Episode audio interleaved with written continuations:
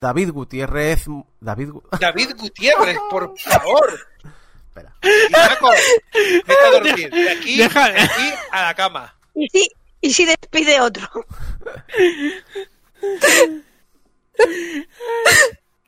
No te fueras de hora. Al, al men- al menos tienes tomas falsas, que no se diga, ¿eh? De hora estoy sufriendo.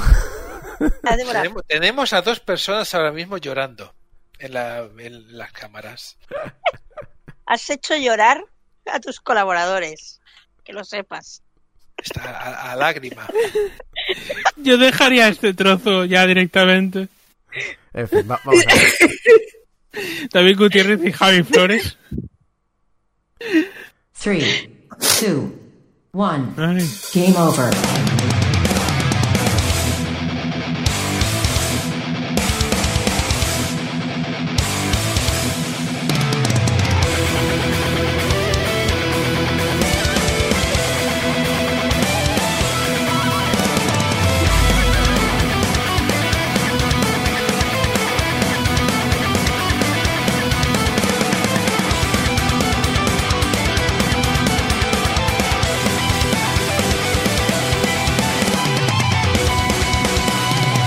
Cuando son las 10 de este sábado 20 de junio, os saluda el equipo aquí presente, Alex Llopis, Débora López, Maripuello, Javi Gutiérrez y Isaac Viana al programa 721 de Game Over, el programa de los videojuegos de Radio Despí que emite desde su casa debido a la pandemia presente, en el que os contamos las últimas noticias, os analizamos Streets of Rage 4 para PC, Xbox One, PlayStation 4 y Nintendo Switch, y en lo indie entrevistamos a David Flores, desarrollador de Yokai Mask y miembro de Studio Koba, más conocidos por su esperadísimo Narita Boy. Pero antes, os traigo buenas noticias. Muy buenas ¿Ah, sí? noticias. Qué Traigo la buenas noticias, bien. Qué lástima del futuro del videojuego. Además, qué lástima que aquí no esté presente la, la persona más indicada para recibir esta noticia. Porque el futuro del videojuego es todavía aún más accesible para todo el mundo. ¿Ah, sí? Bayonetta Ah. 3. ¿Han implementado opciones de accesibilidad como han hecho con The Last of Us? ¿Qué ¿Dos? fecha las nuevas consolas ya? No, No no, sé, no, no, dinos. mejor aún, mejor aún. El futuro que superará hasta la nueva generación. Tenemos una novedad de Google Stadia. ¡Hombre! Ah, vale. ¿Sí? Qué bien ¿No? disimuláis, qué bien disimula- disimuláis vuestro entusiasmo. Javi ha estado haciendo un slow clap y no se ha oído porque, porque lo para el, el sistema de Discord, pero que sepáis que ha hecho un slow clap, os lo podéis imaginar en vuestras cabezas. ¿Os acordáis del pack este que hay para los que quieren meterse a tope con el Stadia, que es el Stadia Premier Edition, que es un pack que te viene con, con un mando de Stadia y el Chromecast y unos meses de Sí, suscripción? el mando del tiempo, lo el, exclusivo. el que se, el que se pilló Fran. Sí, Yo, Fran. Creo que es Por el, ci- creo por que el suyo es- 130. sí, el suyo creo que es el Founders, que eran los primeros primeros. Este es, Es el mismo. El, estándar. Sí, bueno, pero que no puedes ya elegirte el nombre propio, etcétera, etcétera. Es decir, era, era, que- aquel era como para ponerte la estrellita y que todo el mundo supieras que eras el pringao, perdón, que eras el, el colaborador pri- principal de la plataforma. Pues no. Este pack, este pack eh, interesante, que oye, que no está mal, eh, para lo que te trae, el precio no está mal, pues ha bajado de precio muy, muy fuertemente. Ha bajado de los 129,99 a los 99,99. Por unos 100 pavos os podéis llevar el mando de Stadia y el Chromecast. Han bajado 30 pavos. Ahora, eso sí, al pack le han quitado los 3 meses gratis de Stadia Pro. O- Un momento, un Oh, mo- espera, espera, espera un momento, espera un momento. Si el mes de Stadia Pro vale 10 euros, le han descontado 30 euros y no te dan los 3 meses gratis, entonces los 3 meses no eran gratis. ¿Lo has entendido? ¡Qué plan más maligno! De todas maneras, Stadia sigue siendo. Pro sigue siendo gratis. Han vuelto a dar otros tres meses más. Eran dos, eran dos, ¿no? Sí. No, han dado tres meses otra vez. ¿Han dado Si los reclamas, vuelve a haber tres meses. Yo tengo ahora hasta septiembre. ¿Dónde, dónde, era- cambio eso? Exacto, ¿dónde hay que para, mirarlo? para tenerlo y no jugar. Yo tenía, yo tenía los dos meses gratis y se me ha caducado. Os lo puse en el chat. Bueno, Y me ignorasteis. No, no, ignoramos a Stadia. exacto. Es distinto. Es el filtro. Pero era gratis, gratis. Juegos Vu- gratis. vuelve- Que y no jugar nunca. Tenemos una palabra clave para que lo silencie. Exacto. Vuelve a poner porque hay que compartir. De hecho, mm, Eh, pero eh, ¿esto es legal o hay que hacer una trampa? ¿O, es- o está abierto? No, no, no, no. Para todo el mundo. Hombre, él dice, la gente se ha empezado a ir otra vez y ha dicho, oye, eh, quedaos un poquito más. Que ahora vienen los Y juegos buenos. Que es que, que es que ya hemos gastado dos meses. No, no os preocupéis, tres meses más. Pues Pero para todo esto, el mundo. esto a lo mejor habría que compartirlo a- en la cuenta de Twitter de Game Over para que todo el mundo pudiera tener tres meses de una plataforma que no va a tocar. Porque eh, antes de que la quitaran, yo llevo mucho tiempo, y tú lo sabes, Alex, que tengo ganas de el gusanito este de, hostia, me gustaría volver a probar el PUBG, pero me da mucha pereza instalarlo, etcétera, etcétera. Eh, entonces dije, si el PUBG está en Stadia Pro gratis, vamos, vamos a probar un día. Hay 100 personas para jugar al PUBG en Tío, Stadia. estuve esperando cuatro minutos. O sea, esa, el PUBG que puedes hacer clic y jugar, nadie lo juega ahí. Es que para Bueno. que funcionase deberían mirar de algún modo de poder unificar servers con el PUBG de otras plataformas porque si no, no... con, con Destiny creo que lo hicieron. En Destiny se podía jugar bastante bien. Sí, porque aún tenían esperanza de que la plataforma fuera a ser usada. Yo, yo jugué al Destiny con el Stadia. A ver, he de decir que a mí el Stadia, la calidad que da y tal, me sorprendió mucho. El tema es el catálogo que tiene, los precios que tienen los juegos y, y las ofertas del Pro que te regalan a lo mejor un juego bueno cada cuatro meses Sí. o cada tres meses es... A ver, pero el mayor. Eso lo he hablado esta semana No, con un no es fácil curro. atraer a la gente así. Lo he hablado con- esta semana con un compañero del curro y el, eh, lo que decíamos. O sea, no me molesta el precio del sistema. No, no me molesta el objetivo del sistema. El Eh, sistema funciona. el, sistema, el sistema funciona, depende a quién. Porque, eh, porque, porque el compañero este me comentaba que él, eh, a la gente que le ha preguntado tiene problemas notables de lag. Y yo que le dije, es decir, hay gente a lo que nos va perfecto y hay gente a la que no. Entonces eso es algo que si te va perfecto de puta madre, si no te va, no te va y eso es algo que no, no puedes hacer mucho. El problema es el o sea, y, y se lo comentaba, el problema básicamente que tiene ahora mismo Stadia es el catálogo. Porque yo entiendo el objetivo, yo insisto en el objetivo, es decir, oye, compañeros de curro, yo no tengo ninguna... Mi última consola fue la Play 3 o la Play 2, o yo tengo un ordenador, pero mira, otro tiene un ordenador pepino, otro tiene la Xbox One, tal. Bueno, la Xbox One ahora no funciona, ¿no? Pero bueno, entendamos que ese es el futuro. La idea es decir, ah, pues nos compramos todos un juego y jugamos juntos, guay, de puta madre, sin preocuparnos. Eso lo veo de puta madre. El problema es, ¿qué juego? ¿Qué juego? ¿Qué- de- del catálogo que tienen, ¿qué juego? Y yo te añado otra cosa. Eh, ¿Qué es lo que a mí me tira? A mí funciona bien. A mí funciona bien. Lo he probado en varios sitios y mi cuenta va genial. En varias casas. Oye, encantado. Así que los gratis, pues sí, pues he jugado alguno, lo he probado y funcionan bien. Eh, Ya os he dicho que he jugado Destiny, por ejemplo. Destiny 2. Eh, ¿Cuál es mi problema? No me voy a gastar 50 euros en un juego. Ya no es que sea digital. Es que no tengo confianza en la plataforma. Me da la impresión que dentro de seis meses la van a chapar y mi juego que... ¿Y mi juego qué, qué hago? Hay un buen amigo del programa que le dolió mucho. Conoci- conoci- conociendo a Google. Sí, Es sí, que, sí. tío, me de vosotros, yo qué sé, es que no, no te voy a comprar nada. Hay un buen amigo del programa, de hecho conozco más gente, pero hay un buen amigo del programa, que hola Volcano, eh, que le dolió mucho la desaparición de Google Wave. No. ¿Quién lo usaba? Volcano. Bueno, yo, yo el lector de feed de Google lo usaba mucho. El día que lo chaparon Sí, me, me yo sentí también- Yo huérfano. también, yo también lo usaba. Yo también lo usaba. Eso, eso me dolió muchísimo, el reader.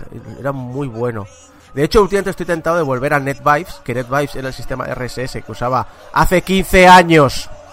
Y todavía lo mantienen. ¿Eh, Google? ¿Eh? Una empresa pequeñita no le cuesta mantener un sistema de RSS, ¿eh?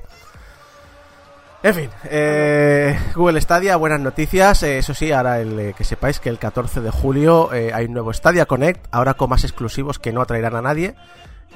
Estad atentos a, eso. Y vamos de estrellados a estrellitas, los analistas, los analistas. Esta semana no tenemos a Michael Patches, pero tenemos a Ochos, a Cache Toje, a Cache Toches. ¿Qué nombre más raro tenemos los analistas? A Carter Rogers de Superdata, que, que ha hablado de los remakes de los juegos, los remasters, todo esto que, que se están forrando, los widgets, las empresas, eh, y ha contado lo siguiente. Las condiciones del mercado que han permitido el florecimiento de los remakes no durarán para siempre. Los remakes triunfan porque los individuos que jugaron a juegos clásicos cuando eran niños han continuado jugando como adultos y ahora tienen ingresos suficientes para gastar en nostalgia. No es una coincidencia que todos los remakes más vendidos de los últimos años estén basados en títulos lanzados originalmente en los 90 o a principios de los 2000. Bueno, es que esto no es cosa de los videojuegos, esto es de toda la puta vida. Películas como Gris y demás han vivido de la nostalgia de 20 años antes. Eso es el mercado, amigo. Sí, pero también, eh, por ejemplo, mira la Play 4, muchos de los remakes, remasters que han hecho de la Play 3. Y la Play 3 tiene de la Play 2. Mm. Que tampoco hay que irse tan lejos. Tener la, la, la, la fe de que no, van a dejar de hacerlo. Eh, bueno, hay otro comentario que más adelante va, eh, creo que haces que lo tienes apuntado al guion que me hace todavía aún más gracia. A mí también me hace mucha gracia porque... mm, A ver, me hace mucha gracia hacer bromita de los eh, analistas aquí en un programa de radio que hacemos de coña. Pero los analistas lo que dicen son cosas de sentido común para gente que quiere invertir ahora. Entonces, eh, lo siguiente que va a decir no estoy de acuerdo, pero pero lo que quiero decir es que pero tiene todo el sentido del mundo para el cliente al que van, que no somos nosotros, pero bueno. Es decir, cuando hablamos de los remakes, sobre todo hacían eh, referencia a Final Fantasy VII Remake, al Tony Hawk Unidos y demás. ¿Por qué? Porque el 39% de los jugadores para consola de Estados Unidos tienen 35 años o más. Es lógico que ahí pues van a ir a, a- a clavar sus dientes. Pero añade otra cosa. Si los juegos de PlayStation 4 de hoy se rediseñan en PlayStation 7, probablemente los cambios no serán tan significativos como los juegos de PlayStation 1 hechos de nuevo en PlayStation 4. A ver, esto es cortoplacismo, porque al igual que lo que hacemos ahora con la VR, con el juego en streaming, con el juego en móvil, en los smartphones y demás, no, nos, no, nos, no se nos ocurría hace 25 años. De aquí a 25 años, ¿Tú te crees que lo sabes todo? ¿Tú te crees que, que- que sabemos cómo va a ser exactamente? ¿Va a ser ahora, pero con más polígonos? ¿Eso, ¿Eso es lo que te crees que es el mercado del videojuego? Es que es eso, bueno, 25 o a lo mejor 15, porque son dos generaciones y esta ya la tenemos aquí en la cara. Pero igualmente, ¿tú qué narices sabes lo que es la Play 7? ¿Qué, sé- qué será? Yo qué sé qué Si es que será. habrá. Play 7. Y aún así, ya te digo, es, lo, es lo que quería enlazar con lo que había dicho antes. Se están remasterizando juegos de la anterior generación para volver a venderlos. Hmm. Y se están vendiendo bien. ¿Qué me estás contando? ¿Qué me estás contando? Sí que es cierto que hay una cosa, y es una perla que considero muy interesante, porque esto sí que refuerza la idea de, de que los remasters van a aflojar un poquito, y es que eh, ahora mismo hay actualizaciones técnicas de juegos como GTA V, porque es curioso, no menciona Skyrim, pero sí a GTA V, pero lo cierto es que GTA V sí que es un juego que eh, cuando sale una consola nueva aprovecha cosas de esa consola para verse un poquito mejor.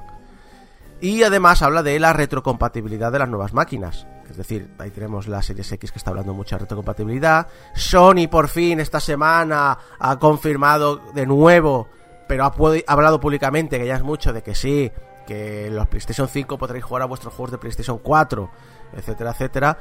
Eso sí que puede ayudar a que se frene un poquito el tema de los remasters. Ahora, lo de hablar de la PlayStation 7 me parece muy exagerado. A mí lo que me fascina de todo esto que has explicado es la frase esa de, de bueno, es que la gente de, esta franja de edad se, se tiene ingresos para, para pagar los juegos y es como, ¿really? ¿En serio tenemos ingresos para pagar todos los remasters y remakes que están saliendo? Pe- espera, te lo digo, no. Entonces es como me he quedado ya en esa frase de, pero si tienen ingresos y yo, espera, tengo 30 Estabas años, voy a cumplir tú estabas 31. haciendo- Tú estabas haciendo números, ¿no? Sí, me han salido por ahí arriba y digo, no, no, no. Y No, ahí ya no me, he bajado del carro. no. Otro analista, Pierce Harding Rollins. Este nombre es. me fascina. ¿eh? Este- alguien que se dice: Hola, ¿cómo te llamas? Pierce Harding Rolls. Que trabaja para la empresa Ampere y comenta que Xbox Series X y PlayStation 5 van a salir al mismo precio estas navidades. El precio: 450 o 500 euros. Eso sí que no, no he determinado mucho más y que para finales de este año la PlayStation 5 habrá vendido 4,6 millones de unidades y la Xbox Series X 3,3. Esta diferencia, dice, se irá acentuando con el paso de los años debido a las exclusivas de PlayStation 5. Para 2024 prevé que PlayStation 5 lleve unos 66 millones de máquinas contra los 37 de Xbox Series X. Madre mía, no han salido al mercado las consolas y ya están dando cifras de cuánto va a costar, cuánto van a vender, cuánto- cómo va a ser la siguiente generación. Joder, si es que no hemos entrado. Ya, ya, o sea, ya. ahora estamos empezando a ver el tema de la nueva generación, pero es que Ya ni siquiera hemos entrado. Ya la tenemos planificada, ya sabemos hasta cuándo va a salir el GTA. Yo, yo, yo solo diré que en su momento cuando salió la Wii nadie, nadie daba un duro por ella porque no era consola Next Gen y mira lo que pasó. Sí, sí, luego, luego hablaremos de Nintendo, luego vamos a llegar a A mí Nintendo. lo que me flipa es que sin toda la información encima de la mesa ya dicen esto. Los, los precios los puedes intuir o puedes hacer un guess sobre eso o, o- o apostar, vale, lo entiendo. Pero sobre las ventas es que ni sabes la fecha, ni sabes el precio, ni es que los exclusivos de Sony. Es que, es que Microsoft todavía no ha hecho la, la conferencia en la que va a enseñar sus exclusivos. Hmm. Espérate por lo menos que estén todas las cartas encima de la mesa y con ese poquito de info, pues vale, pues haz. Acabas, acabas de plantear un tema muy interesante, porque yo sí que pienso muchas veces esto. Ah, sí, los exclusivos, Microsoft. mic- Precisamente Microsoft es- lleva unos años esforzándose mucho en tener estudios propios para tener exclusivas, exclusividades propias. Eh, sí que, pero sí que es cierto una cosa. Creo que aquí dependerá mucho eh, qué exclusivos. Porque no lo he puesto la noticia, pero sí que es cierto que mencionaba los títulos de Sony. Y estos títulos de Sony apuntalan mucho las ventas de PlayStation 5 porque son títulos que los jugadores de PlayStation 4 y algunos de PlayStation 3 conocen. Eh, hemos pasado una generación prácticamente sin Halo, sin nada así llamativo de, de Microsoft. Incluso la propia Gears of War ha pasado a un segundo plano. Entonces, tienen que ser eh, muy potentes estas exclusivas y llamar mucho la atención del jugador veterano de la máquina como para apuntalar la máquina. Porque si un juego es exclusivo, pero es una licencia nueva, es una exclusividad débil hasta que ese juego salga y forme una comunidad. Pero por eso mismo lo que tiene, eh, Sony lo que ha hecho muy bien de esta generación y la anterior es sacar una serie de licencias que ha ido fortaleciendo. Esto está súper bien. Y, y puede dar pie a eso, a decir, oye, pues imagino que si siguen así de sólidos, pues van a vender bien. Pero espérate también a saber la otra parte también, que no, no lo sabemos. Y, y sí sabemos que se han gastado un pastón en enganchar estudios. A ver lo que hacen. Igual, pues es todo un- un- una nube y, y se queda en nada. Lo que no, no ve tan brillante es el futuro en general, porque cree que también las consolas van a seguir siendo la principal forma de jugar a la nueva generación, pero que van a seguir cayendo. Las ventas pico las alcanzamos con 360 y PlayStation 3 con 179 millones de máquinas, eh, la siguiente fueron 171 millones y en la que comenzaremos llegaremos a los 157 millones según sus números y dice que aunque el mercado es aún sustancial y probablemente será consistentemente grande durante el próximo ciclo de vida de las consolas, se ha probado durante la última década que incluso con recursos significativos dirigidos hacia el crecimiento de la adopción global, incluyendo entradas más serias en territorios adicionales, el crecimiento sustancial de ventas de unidades de hardware para Sony y Microsoft combinadas no se ha materializado. Es decir, que cada vez se meten en más terrenos, que cada vez están haciendo un esfuerzo más grande por meterse y vender y llegar a más gente, al público general, pero no lo están logrando. Pero curiosamente, curiosamente aquí, no ha mencionado en ningún momento en todo su análisis a Nintendo. Eso que es que las ventas combinadas no han bajado. No han bajado. ¿Cómo que han bajado las ventas combinadas? Las ventas Yo- combinadas de, yo- Son- de Sony y Microsoft. Claro, pues eh, yo hago la, yo, yo me lo guiso y yo me lo como, porque yo entiendo que ignores la Wii U, que pues bueno, pues salió como salió y no fue muy bien, pero no- a ver, La la, Wii- Switch con, la Switch con 55 millones. Sí, sí. La, la, la Wii y las portátiles de Nintendo, que tampoco las Digo la- cuenta. digo- digo- no, no, digo, la- digo la- he dicho la Wii. No, no, has dicho la Wii U. Pero la No, Wii, he dicho la- no, he dicho, he dicho la Switch después. sí, no, la Switch. Sí, hablaba la de la Switch. Claro, Sí. claro. Sí, es, que con, es que con la Switch esto se pone eh, de 171 pasaba a 220 y pico, casi 30. Es como, hombre, es como que han bajado. Pero sí, no, y, Pero, y- pero también ha bajado, porque la Switch vale 50 millones, pero la Nintendo Wii, que era la generación 360 PlayStation 3, eso se Pero- va a los 300 y pico, ¿eh? Claro, y la, y la, y la Switch está, para ellos está como a media generación. Sí, sí. Les queda recorrido. Bueno, yo creo que yo creo que no hemos llegado a la mitad de la generación por mucho que diga Nintendo, ¿eh? A lo mejor sacan modelos nuevos, pero pero yo creo que la Switch la van a exprimir más que 6 años. La Wii vendió 100 millones, 101. Así que pues está a mitad, mira, a mitad de, a mitad de camino, a ver lo que hacen. cuando empiezan a sacar versiones y, y historias que están por caer, veremos a cuánto, a cuánto llegan. Y cambiando de tema algo más serio, eh, quiero hacer un repaso eh, a todo esto, lo que ha ocurrido. Bueno, lo sabéis, ¿no? Llevamos ya tres semanas de marchas ininterrumpidas en Estados Unidos eh, sobre las protestas del Black Lives Matter. Eh, ¿He hecho lives o lives? Eh, ¿Cómo- ¿Cómo es lives, verdad? Black Lives Sí. Matter. Leaf es el verbo. Sí, eh, lo siento porque mi, mi inglés es de videojuegos. Yo siempre digo que, que he aprendido inglés jugando a videojuegos, entonces hay veces que, hay detalles que me escapan. Yo siempre espero que nadie aprenda inglés escuchando Game Over. no, eso no lo has recriminado a menudo. ¿eh? Esto, esto va dedicado a todo. eh, eh, esto es dedicado a- al, al fan medio de inglés que siempre nos remarca esto. Engine. No es que es engine. Engine. Engine. Quiero hacer un repaso rapidísimo por algunas cosas que han ocurrido respecto a, las marchas estas, a las protestas sobre el mundo del, de- del videojuego, con las protestas de las vidas negras en Estados Unidos y demás. Ya sabéis que muchísimas empresas se han posicionado, han donado dinero o han hablado del tema en mayor o en menor medida.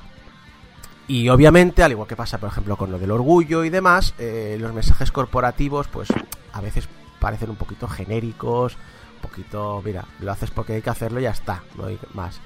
Pero, aunque un mensaje genérico pueda parecer comercial, aunque podamos criticar un poquito de, vale, está de estoy de acuerdo que distribuyas entre tu fanbase eh, este mensaje positivo, que debería ser un mensaje que no haría ni falta decir porque debería ser eh, la postura de todo el mundo, pero bueno, es, eso es mejor que lo que ha sido la postura de Valve, que ha sido la de no hablar del tema. No ha dicho nada. O sea, no es que defienda, no estamos hablando como hablábamos la semana pasada con Bafra, que, que a veces se posiciona a favor de otras cosas. No, no, aquí directamente ha sido un...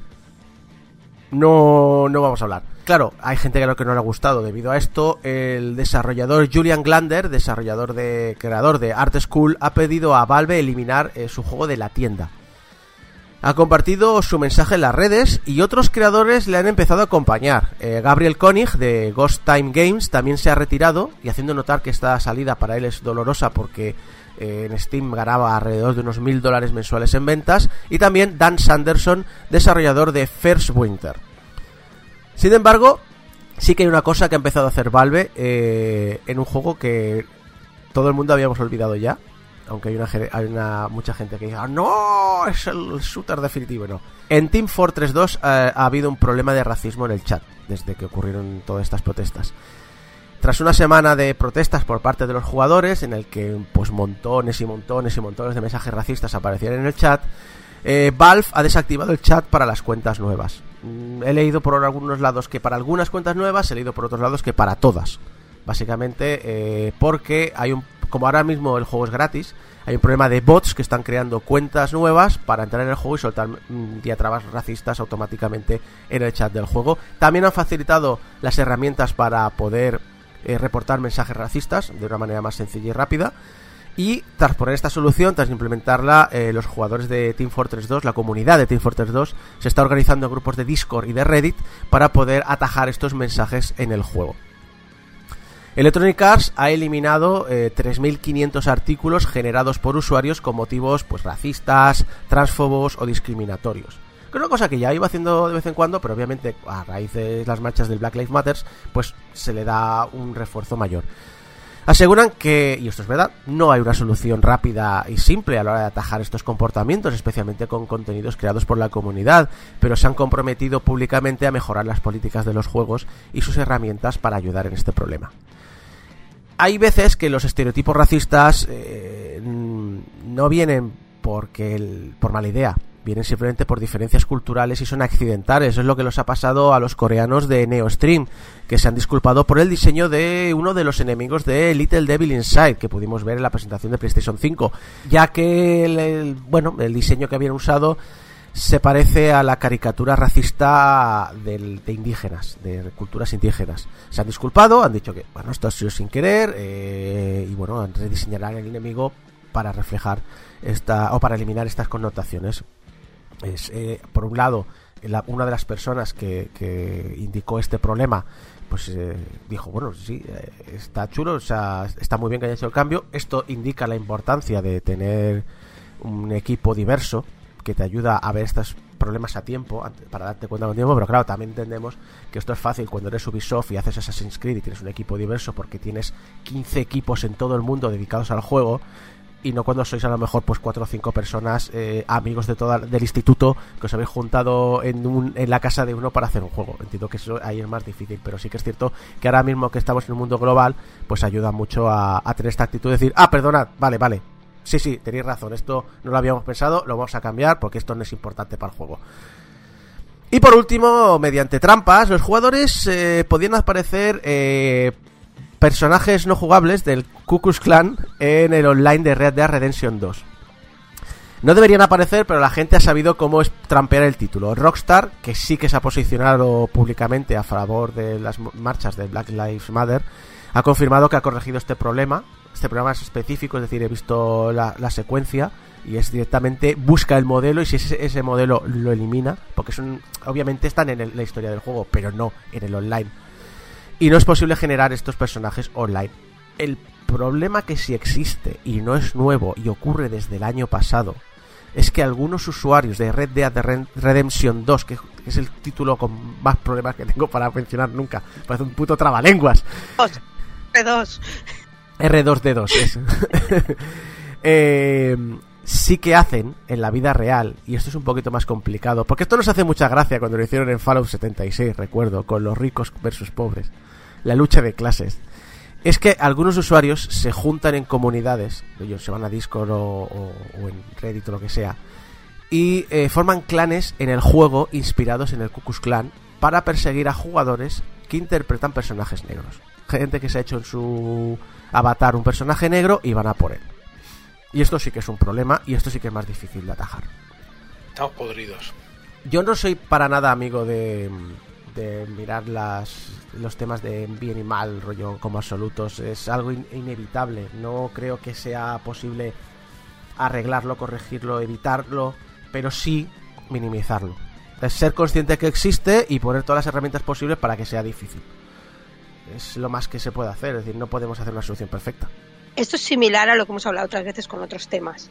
Es que, por un lado, sí, los desarrolladores podrán intentar poner todas las barreras del mundo, pongo administradores en los chats y en los foros para evitar que estos mensajes, estoy súper atento, pero si la comunidad no, no nos posicionamos claramente y aislamos a esta gente, eh, por mucha fuerza que le metan los, los desarrolladores, siempre se les van a escapar gilipollas. Ayuda Entonces, mucho, ayu- ayuda mucho que la compañía desarrolladora se posicione a favor de una postura Claro. u otra. Que es lo que hablábamos la semana siempre. pasada con Babra. Sí, es, es muy importante, por eso, aunque muchos suenan a mensaje vacío corporativo, es muy importante que la compañía se posicione, porque si no, si encima eh, esta gente no se posicionaran, los del Ku Klux Klan dirían, "Bueno, pues si es que nos dejan, si es que les gusta. Pero, pero es eso, yo creo que el resto de jugadores tenemos una responsabilidad también, que es, que es en aislar a esta gente y, y, oye, pues si yo descubro que tú juegas así, pues el que, al que vamos a machacar es a ti Luego está el y efecto, no vas a disfrutar el juego. A partir de ahora, como, como os descubramos, no vais a disfrutar el juego. Luego está el efecto rebote ese de cómo se posicionan con el mensaje. Pues como dices esto, pues ya no juego tu juego. Vale, me parece correctísimo. ¿no? Estupendísimo. Por cierto, Cierra, por, cierra al salir. por cierto, eh, en este aspecto, eh, dar aquí eh, un shout out, no sé, un- no sé cómo llamarlo, un- una aclamación, no sé, a Eurogamer España, que ha puesto en su sitio a un gilipollitas en Twitter. Y os, ani- os animo muy fuertemente a, a que vayáis de Twitter y les, y les, de- y les aplaudáis, o les deis las gracias, o les apoyéis públicamente, que, que reciban ellos, que, que ellos noten que les eh, que estáis a, a favor de que se posicionen así. Que da igual que si os gusta la página o no, ¿eh? no voy a entrar. Podemos discutir si sois fans de las páginas de noticias de videojuegos o no, si os gusta más una u otra. Pero buscad este tweet y, dadles un aplauso, un like, un fab, lo que queráis hacer, un comentario a tope con ellos y me parece muy bien Eurogamer España por posicionarse claramente, que eso es una cosa que hace cinco años era casi impensable, pero poco a poco por fortuna se empieza a ver estas posiciones en muchos medios públicos.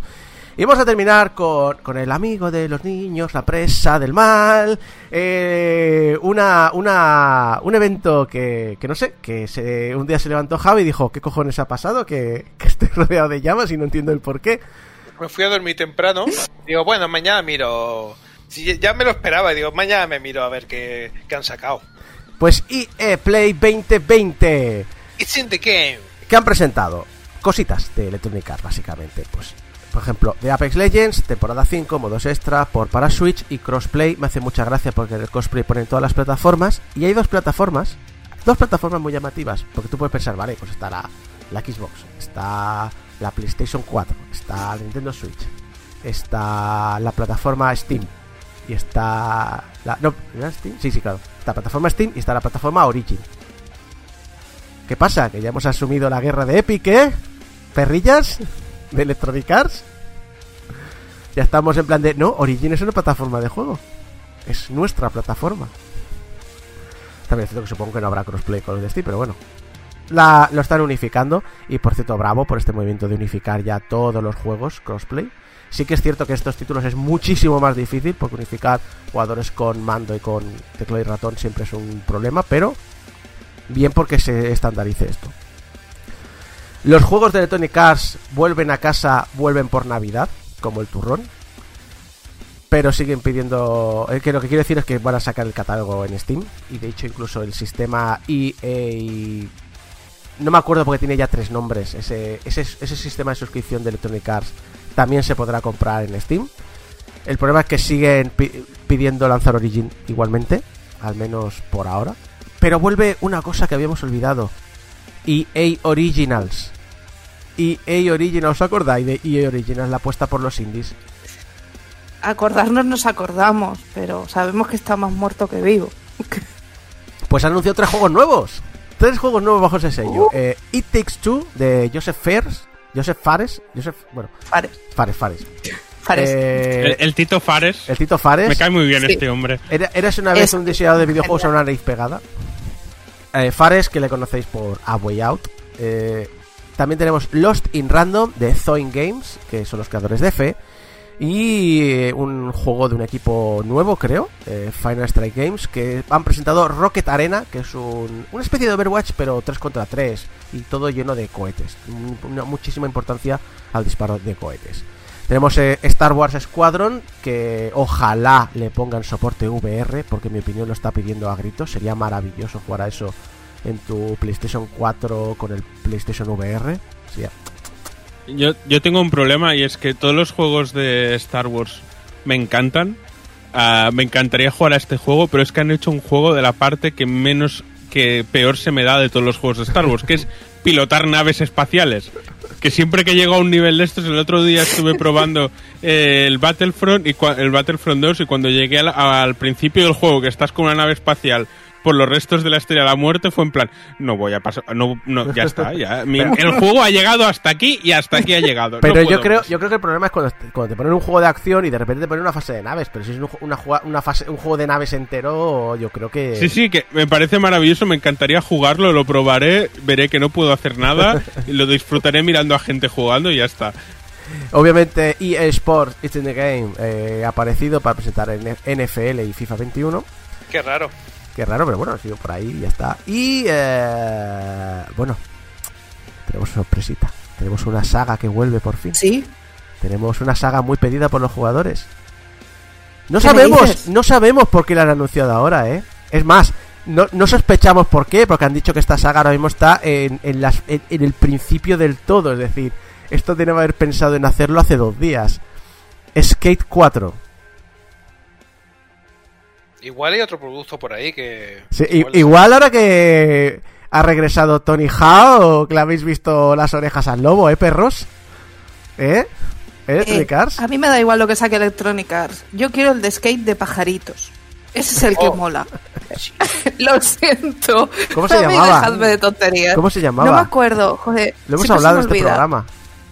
Sí, sí, lo hemos hablado, Gecko, pero- Gecko, ¿dónde estás cuando se te necesita? Pues es que, es que, es que el juego se llama Skatebird. Ah, vale. Simple imposible. Es se me olvida. ¡Pajaritos! Y, y, y- pero obviamente los pesos fuertes de, de Electronic Arts. Han enseñado cosas nuevas, los nuevos juegos, ¿no? Las, Criterion, DICE, BioWare.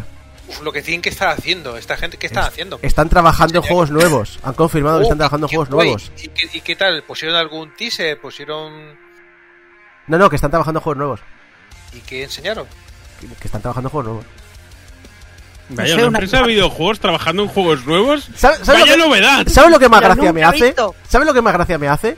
No decir nada de tres empresas de las cuales de dos sabemos exactamente qué se está haciendo porque se han anunciado en otros sitios y de una lo sospechamos. Porque sabemos perfectamente que Criterion ha retomado la franquicia Need for Speed, vuelven a ser los líderes en la dirección de la saga. Sabemos perfectamente que BioWare ha presentado Dragon Age 4 y Battlefield, perdón, y Battlefield. Y DICE qué va a hacer que no sea Battlefield.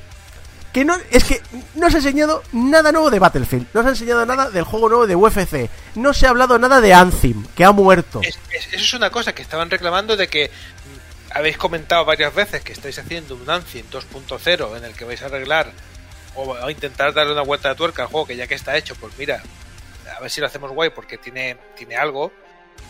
Nada. O sea, yo tengo la impresión de que este año Electronic Arts dijo, ah, bueno, como se ha cancelado la E3, pues vamos de tranquis. Y les ha pillado calzón bajado. Uf. Totalmente. Para mí es que la, la presentación que hicieron, es que me acuerdo que dije, no la voy a ver. Me que tenía insomnio esa noche, me la puse un rato, vi el nuevo juego de Fares, dije, vale, y dije, hasta aquí, ya está, me pongo a dormir, porque Hostia, es que no te- vale la pena que siga más. ¿Se te fue el insomnio? Sí, Te sí, curó de el golpe. insomnio. Oye, pasa- pásame el enlace. Pásame el enlace que igual me viene bien. Pues llevo unos días así un poco regular. Me la pongo. así. Perdón. es que Si veo que a partir de las doce y fondo. media, si veo que así a partir de las doce y media no me queda tiempo, pues me pongo la conferencia de A 2020. Pues ya sabéis, algo tiene que servir. ni dormidina, ni otros elementos químicos que te metes en el cuerpo. Una buena conferencia de Electronic Arts y pa' la cama.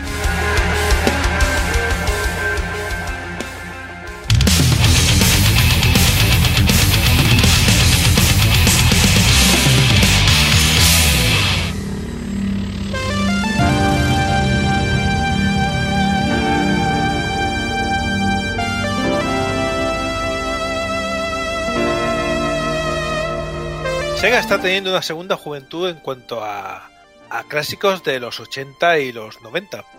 Mira, ha vuelto el Sonic clásico del Sonic Mania. Ha vuelto el Wonder Boy Monster World. El Toy Young and Earl, además en la concepción original del juego, también. Viene de camino un, un Alex Kidd encima que está hecho aquí en, en, casa. A mí esto me, me llena de alegría como seguero clásico. Encima vamos a hablar hoy de uno de mis títulos favoritos de, de la era de la, de la Mega Drive. Un título tan popular y redondo como abandonado hasta, hasta hace poco. Es cierto. Sí, eh, hoy toca hablar de Streets of Rage 4.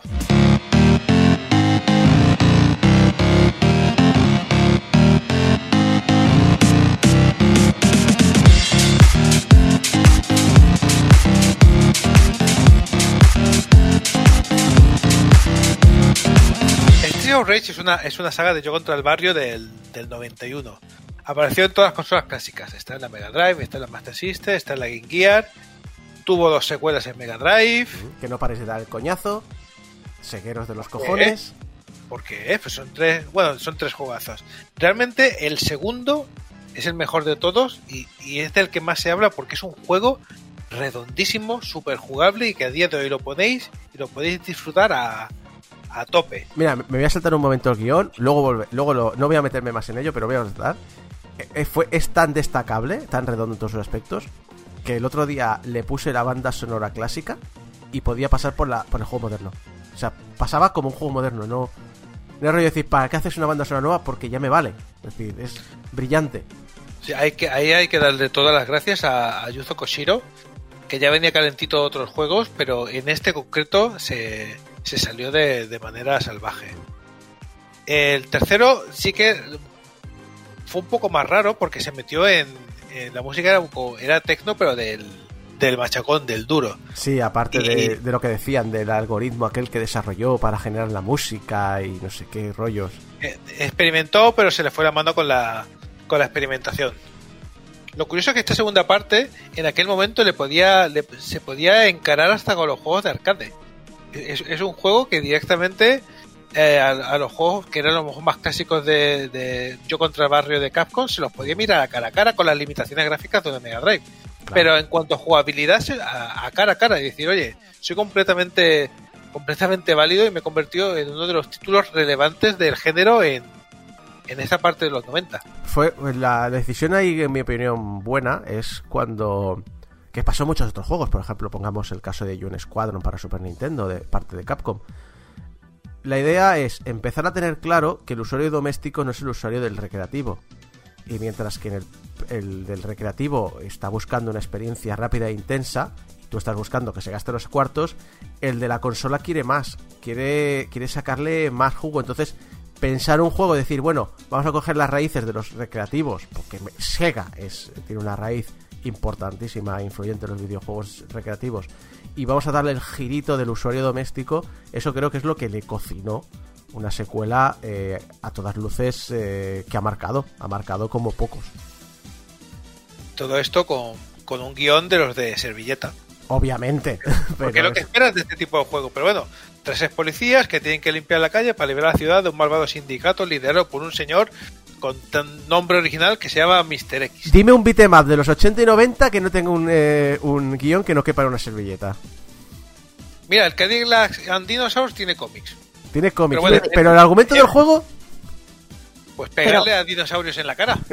Pero a ver, necesita algo más. Si solo quieres ir a pegar, ¿qué más da? Y a Mejor, tirar mejor argumento del mundo. ¿Cómo se llama, cómo se llama el, el género? Ya está. Ven- contra el barrio. Ven- mételes una paliza. está. Ya está, no tiene más. Pega mucho. Pe- mira, pega mucho, me gusta como, como nombre de género. Pues después de aparecer en todos los formatos y recopilatorios posibles, la saga vuelve otra vez a, a nuestras manos eh, con una cuarta parte, pero vuelve eso 26 años después del último juego. Y de la mano de Dotemu y Lizard Cube, que son los mismos del Wonder Boy, y se les une eh, Warcraft Games. ¿Estará a la altura este, esta cuarta parte?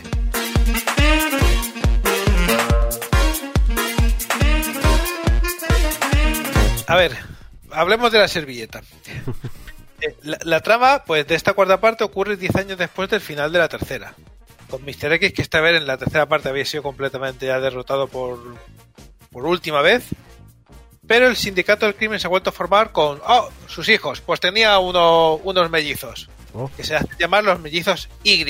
¡Qué choprecha! ¡Qué originales! Como decía otra vez, un guion súper sencillo, pero que curiosamente han hecho un esfuerzo porque sea muy divertido. Los que yo sé que algunos más aquí lo habéis lo habéis, lo habéis catado. Y sí que es un guion de servilleta, pero como están recreados los personajes, esas secuencias que hay entre entre las distintas fases le da un carácter muy muy interesante a, a los personajes. Los desarrolla, no hacía falta, pero los desarrolla un poquito. El, ¿Qué eh? Hay una cosa que probablemente, mucha- no sé si mucha gente se habrá fijado. Eh, los escenarios del jefe final aportan indirectamente una información absolutamente brutal de la personalidad de los mismos. Y el ejemplo más claro es, hay, hay un personaje que es el, la- el típico fetiche de todos los juegos eh, de beatemaps, que es la, la, dome, la, la domina, ¿no? Y no le das mucha importancia. Y estábamos jugando y de repente digo, Jeco, estoy viendo no sé qué. Y Jeco decía, estoy viendo no sé qué. Y empiezas a ver un montón de juguetes sexuales del mundo de BDSM. Cada vez más. Pero, pero hay como. Como 15. O sea, vamos cada dos por tres, cada dos minutos encontrando algo nuevo.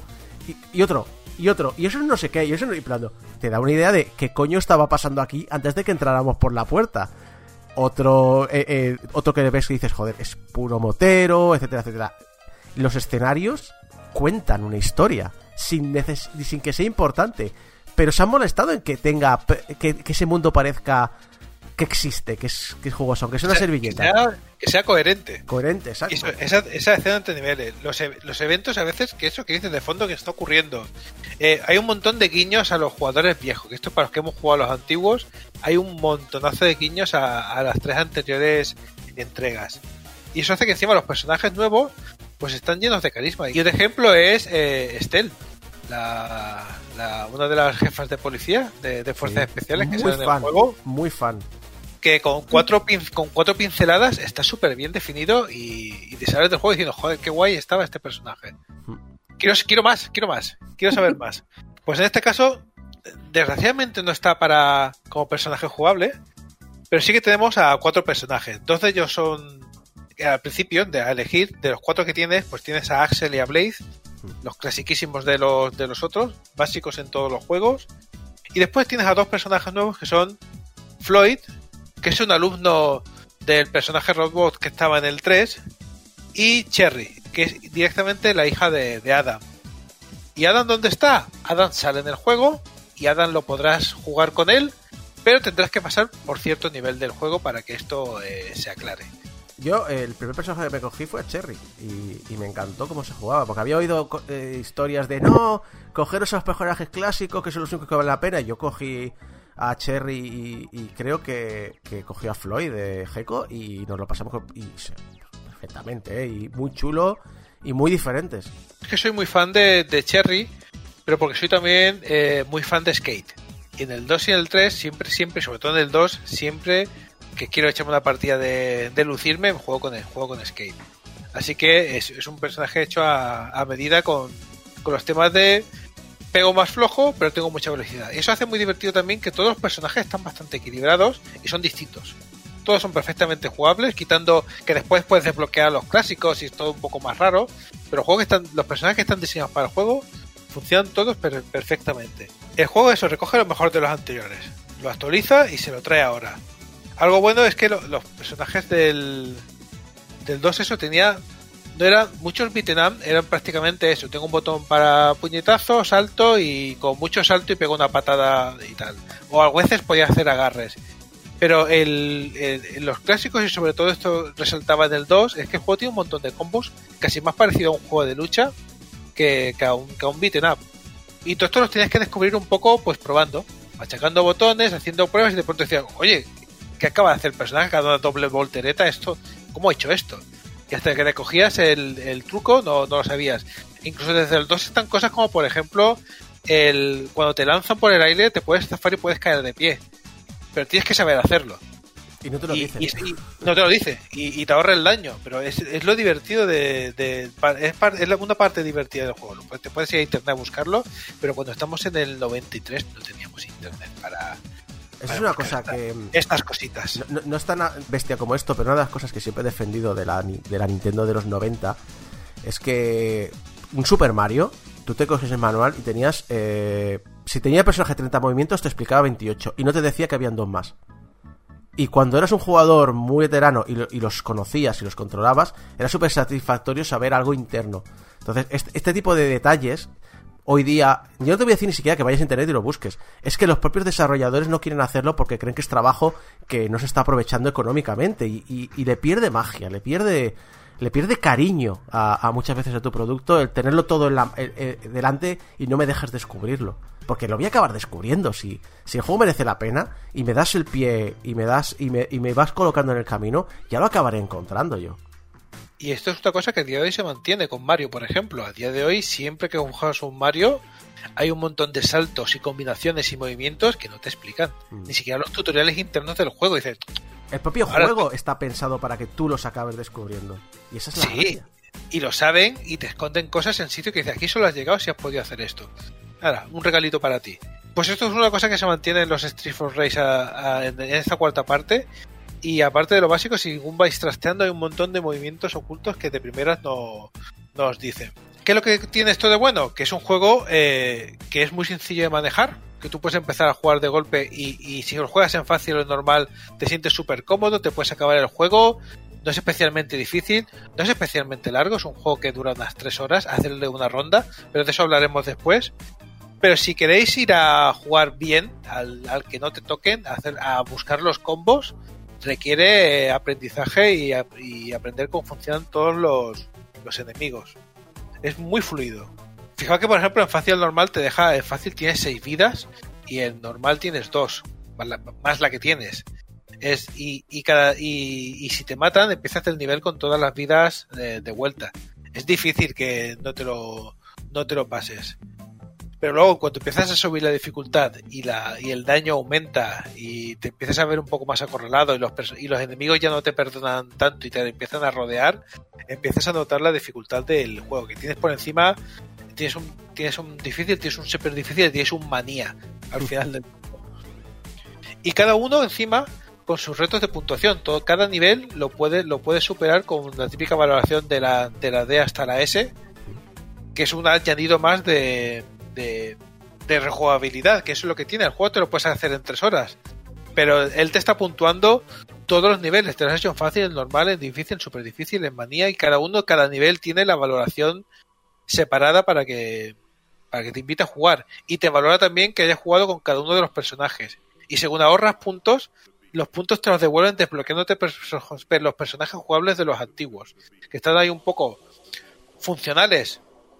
Pero se notan que son de otra entrega, pero es muy divertido también también jugar con ellos. Ah, Los aunque ahí se nota ahí se nota lo que explicabas antes porque como son del Streets of Rage 1 eh, son más simplistas de hecho creo que le falta incluso algún botón de uso y demás pero que es más simplista el, el- el control de esos personajes es más básico y están ahí con sus pixelacos y sus ataques especiales clásicos que tienen guiños dentro del, de- dentro del juego. El, el- el juego en cuanto a, a guiños es amor puro. Pero no quita de que un jugador que no haya jugado nunca un Street for Rage lo pueda coger y lo pueda disfrutar.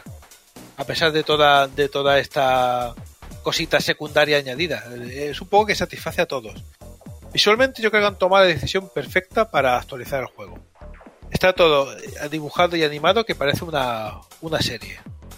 Y, el primer, y en primeras vistas dice, pues, después del maravilloso trabajo que hicieron con el Wonder Boy, a primeras vistas dice, oye, qué chulo. Pero después te empiezas a fijar en, en, en detallitos. Como por ejemplo que la- la- el escenario está iluminado y es un juego muy que, que tiene neones y tiene luces. Y de pronto te das, cuenta que son personajes dibujados, pero las luces son dinámicas. Las luces afectan a los personajes. Sa- ¿sabes qué me di cuenta el otro día? que los personajes se reflejan en todos los charcos del juego Ahí vamos. me quedé flipando. en plan de, ¿qué co- Incluso si pones el sprite, el personaje del, de Street of Rage 1, pixelote, y se refleja. y ves que hay neones de un color concreto o que hay una secuencia de neones y ves perfectamente que la silueta del personaje le está dando esta luz. Aquí- es en 2D, que es Ah. dibujada. Sí, pero aquí hay un poco. Bueno, no sé si aquí lo harán así. Yo recuerdo que en Kingdom pasaba lo mismo. Y entonces fue cuando, cuando me enteré que en los motores 3D puedes hacer que un personaje plano se Sí. vea afectado. Pero aquí no sé si lo hacen así. Pero no, está, está dibujado en el sprite, porque ese tipo de efecto, si lo, lo puedes hacer, tú puedes, oye, que esta luz le afecte a- al sprite 2D, y notas que la luz le da. Pero estás artificialmente dándole luz a una cosa que es un, re- que es un nota. recortable de cartón. Sí. Que dices tú, bueno, pues te estoy metiendo esta luz aquí. No, no, no. Ves cómo perfectamente le está dando en la silueta, ves que le da en la camisa de distinta manera que en el pelo, ves que se lo han currado. Mm. Estos tíos están muy locos y se lo han currado. Y aquí tengo que, que- que hacer un mea culpa. Aquí tengo que, que- públicamente disculparme porque yo fui de los que dije no me gusta el diseño del primer tráiler. Cuando vi el primer tráiler dije no, no me encaja nada. No me encaja absolutamente nada este tipo de, de diseño con el juego. Y ahora que lo he podido probar en movimiento me parece maravilloso. Va súper fluido. Herejía, herejía. Para mí las animaciones son una de las cosas que más me han flipado del juego. Pero es que además cuando empecé pensé, es que lo han renovado, pero sigo sintiendo esa nostalgia de cuando jugaba el primero. Eso, ese, ese qué que tenía el primero lo sigo notando a pesar de que es una pasada, los entornos, los personajes, todo. Y eso, la verdad es que yo súper contenta en- el apartado, bueno, en todos los apartados, pero ese destaca bastante. Hay unos cuantos que decían, no, es que Axel, eso al principio, con los diseños primeros cuando salieron. Es que Axel está, lo han puesto gordo. Axel es un armario empotrado es que te mete, te, te mete una tollina con la mano y te, y te revienta. ¿No hablamos la semana pasada de Resident Evil 8? Sí, Pues sí, eso, sí, Pues eso. pues eso. Es- no, es- no está gordo, está inflado. Músculo sobre músculo. Lo ha dibujado Rob Eh, Liefeld. Sí. pues eso, yo, yo simplemente he flipado porque esta, esta gente de, de Lizard Cube, lo que hacen con el arte eh, es, mira, de verdad, lo vamos a lo voy a repetir varias veces en el, en el análisis, pero por favor, Sega, lo que os pida. Oye, es que me interesa hacer esta versión de dádselo. tirárselo a la cara a esta gente porque lo que hacen a nivel de arte, ya solo simplemente a nivel de arte, es alucinante. Y vamos a un punto clave que, que es la mitad del juego, porque antiguamente en la saga era la mitad del juego. La mitad de Street of Rage 2 es su banda sonora. Es súper importante. En, el 1 eh, era muy chula, pero ¿cómo se notaba que ahí a principios de los 90 eh, las, las licencias eh, no, no te hacían tantas demandas cuando te copiabas cachos de canciones directamente de otras... Vamos, Technotronic tendría que haber cogido a Yuzo Koshiro y haberle metido una demanda fresquita. Pero en el 2 coge personalidad y, y- y es una banda sonora eh, memorable. ¿Quién se encarga de la banda sonora esta vez? Pues se encarga eh, Olivier de Rivière, eh, que lleva un montón de años en la industria eh, trabajando. Eh, ha estado en Assassin's Creed, en Obscure, en, el- en la del Remember Me, que me encanta, es suya. Sí, juego estaba muy bien la banda. A Plague Tale, Gridfall, este hombre no, no ha parado. Eh, que tiene, tiene, un, tiene un fondo atrás. Y, y no solo ha compuesto buenos temas, sino que otra cosa que me alucinó del juego y que me quedé flipando es que pasé un beat'em up, porque digo, es, esto es un beat'em up. Es que la música es dinámica. Y no se trata de un tema que está en ciclo desde que empiezas el nivel hasta que acaba, o que llega el boss, sino que según la acción que hay en el juego, hay momentos que la música baja. O de pronto cambia la canción cuando entran unos personajes. Hay triggers que dentro de la dentro de- del nivel hacen que la, música vaya cambiando y se vaya introduciendo o, se vaya, o vaya pasando de una canción a otra en relación a lo que está pasando en la, en la pantalla. Sí, me fijé que, que el tema finalizaba bastante fluidamente cuando te cargabas al jefe. Sí, en la digo, no es simplemente una canción en bucle, sino que está, está despiezada de tal manera que en el momento que acabas una acción o acaban ciertas cosas o explota algo, la canción pop, pop, pop, pop, enlaza y se y, y termina correctamente. Una cosa también a día de hoy bastante común en, en, en triple A o en, en otro tipo de, de juegos, pero que sorprende verlo. Que eh, nadie, nadie se lo pedía. No, no, en este tipo de juegos, cuando la, la música tiene tanta porque en otros juegos a lo mejor la música es algo más de fondo, pero aquí tiene mucha personalidad y mucho peso en, eh, en los niveles y, y, te, y te lleva de la mano, te está animando el juego a, a repartir tollinas. Pero no solo son buenos temas, sino que encima es acompañado de unas colaboraciones que es para, para, sacar, para, para sacar medalla. Por supuesto, no falta Yuzo Koshiro. A Yuzo Koshiro lo han invitado y, y el tema principal, el de selección de personajes. Que el de selección de personajes, la primera vez que entré, eh, tardé tres minutos en seleccionar personaje. Me- de verdad, me quedé bloqueado digo, que esto se nota quién lo ha hecho, número uno, segundo, quiero escuchar esto entero. Y, y después dije, bueno, vale, vamos a empezar porque si no, el primer tema principal, el tema de los, de los, de los gemelos también es suyo. Eh, se nota su, su mano ahí. Eh, y algunos temas extras también son de Motohiro Kawashima, que es su colaborador eh, oficial y es la persona que también le ayudaba a hacer las composiciones en los Street for Rage originales. Hay compositores que vienen directamente de, la música. Hay colaboraciones de Grondislava, XL Middleton, Dash Mortal, Scattel. Pero luego encima eh, ha vuelto a Japón a recoger algunas personalidades que son muy interesantes. Tienes a, a Yamagishi, que es el del Ninja Gaiden original. Tienes a, a, Rumi Fujita, que la, la, podéis conocer porque es una clásica de Capcom que ha trabajado en, infinidad de juegos clásicos de, de la marca. Está en el Ghost and Goblin, Strider, Bionic Commando, el Final Fight, colaboró de alguna manera. Encima la muy grande también de Yoko Shinomura. La Yoko Shinomura de, de Street Fighter. También tiene algunos temas dentro de, de del juego. Yoko Shinomura que también se ha encargado de las bandas sonoras de los, de los Kingdom Hearts. Es que es una banda sonora de lujo. Es que ah, lo que hay una cosa que, que muchas veces no prestamos atención, que es a los compositores japoneses, que lo entiendo porque son muy plegados, pero cada vez que empiezan a salir nombres, hay una gran cantera de compositoras en los 80 Sí. y 90 en Sí, Japón, sí, alucinante, ¿eh? Son muy, son muy remarcables. Mientras que aquí en Occidente, en América creo que sí que había más mujeres metidas en desarrollo, en, en Europa menos, pero en Japón había muchísima mujer en el desarrollo del videojuego. En diseño de personajes, en música, en programación. Eh, es, es increíble. Y que la recuperen sobre todo, porque estamos hablando de eso, de juegos clásicos de la NES, de las recreativas de los 80. eh, es, es, es un amor por el, por el legado de, estas, de esta industria increíble en este juego. Es que en esta banda sonora solo me faltaba la Yamashita, la Kinuyo, que es la de los Castlevania. Digo, a mí ya esto Ya está. me lo, me lo redondeas. Me lo redondeas a, a tope. Pues eso, encima es, la tengo, la tengo ya añadida. Si tenéis eh, Amazon Music o Spotify, la banda sonora la tenéis ahí completa para, para escucharla online. Por favor, echadle un ojo porque dura un montón y es perfecta para tenerla de, de fondo y, y trabajar con ritmo. Creo recordar haber oído a Funs alguna vez decir que cuando necesitaba centrarse en, en programar algo en su trabajo, la música de Street of Rage 2 ha sido creo que uno de los temas que ha soltado. ¿eh? Yo puedo decir que es una banda sonora también que tengo un bucle. Y esta, y a esta la he añadido a la familia. Han hecho un trabajo excelente.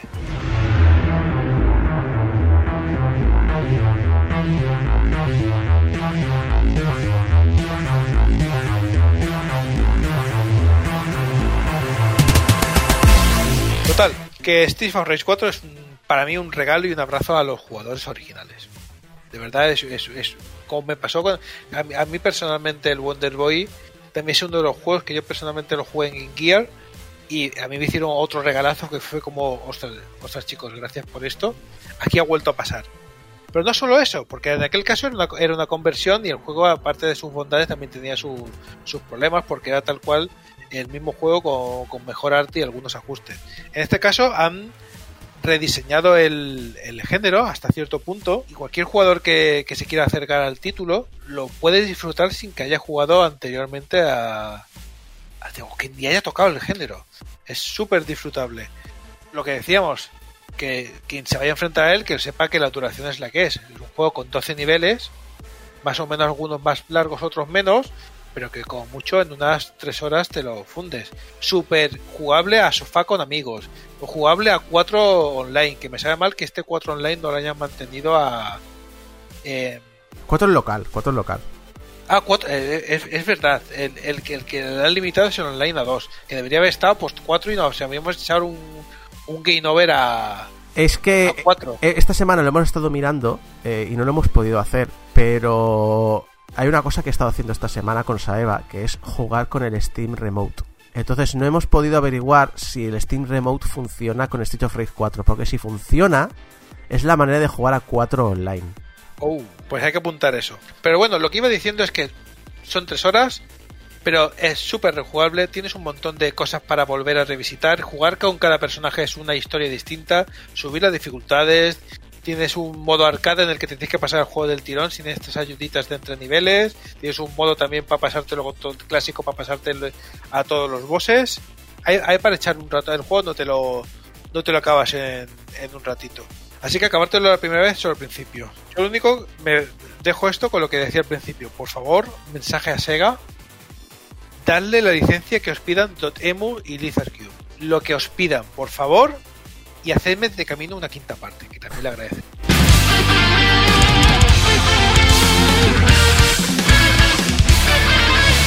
Imprescindible.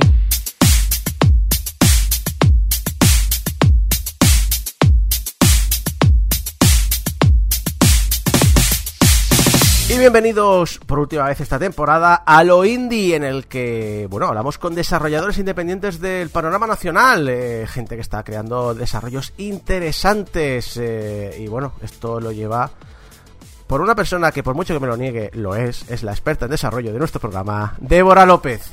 ¿Qué tal? Bien, aquí pasando calor, pero bueno, yo lo que soy experta es en tocar un poco las narices que digo yo, como, como me paso la vida preguntando, soy la típica preguntona. Así bien, que ya me me, va muy hacer bien. entrevistas.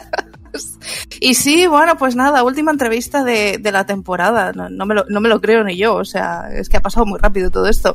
Y como es la última entrevista de la temporada, tenemos a alguien para mí especial, porque hace ya unos añitos que nos conocemos. Y bueno, y lo conocí en un evento, así que fantástico. Tenemos con nosotros a David Flores, creador del videojuego independiente Yokai Mask, que creo que aún sigue en desarrollo, pero luego ya lo comentaremos. Y miembro de Estudio Koba, que tiene entre manos Narita Boy, un título bastante interesante, pero bueno, ahora ya no, nos comentará él mismo también un poquito. Bienvenido, David. Hola, buenos días. Pues bienvenido y gracias por invitarme. No, gracias a ti por estar aquí.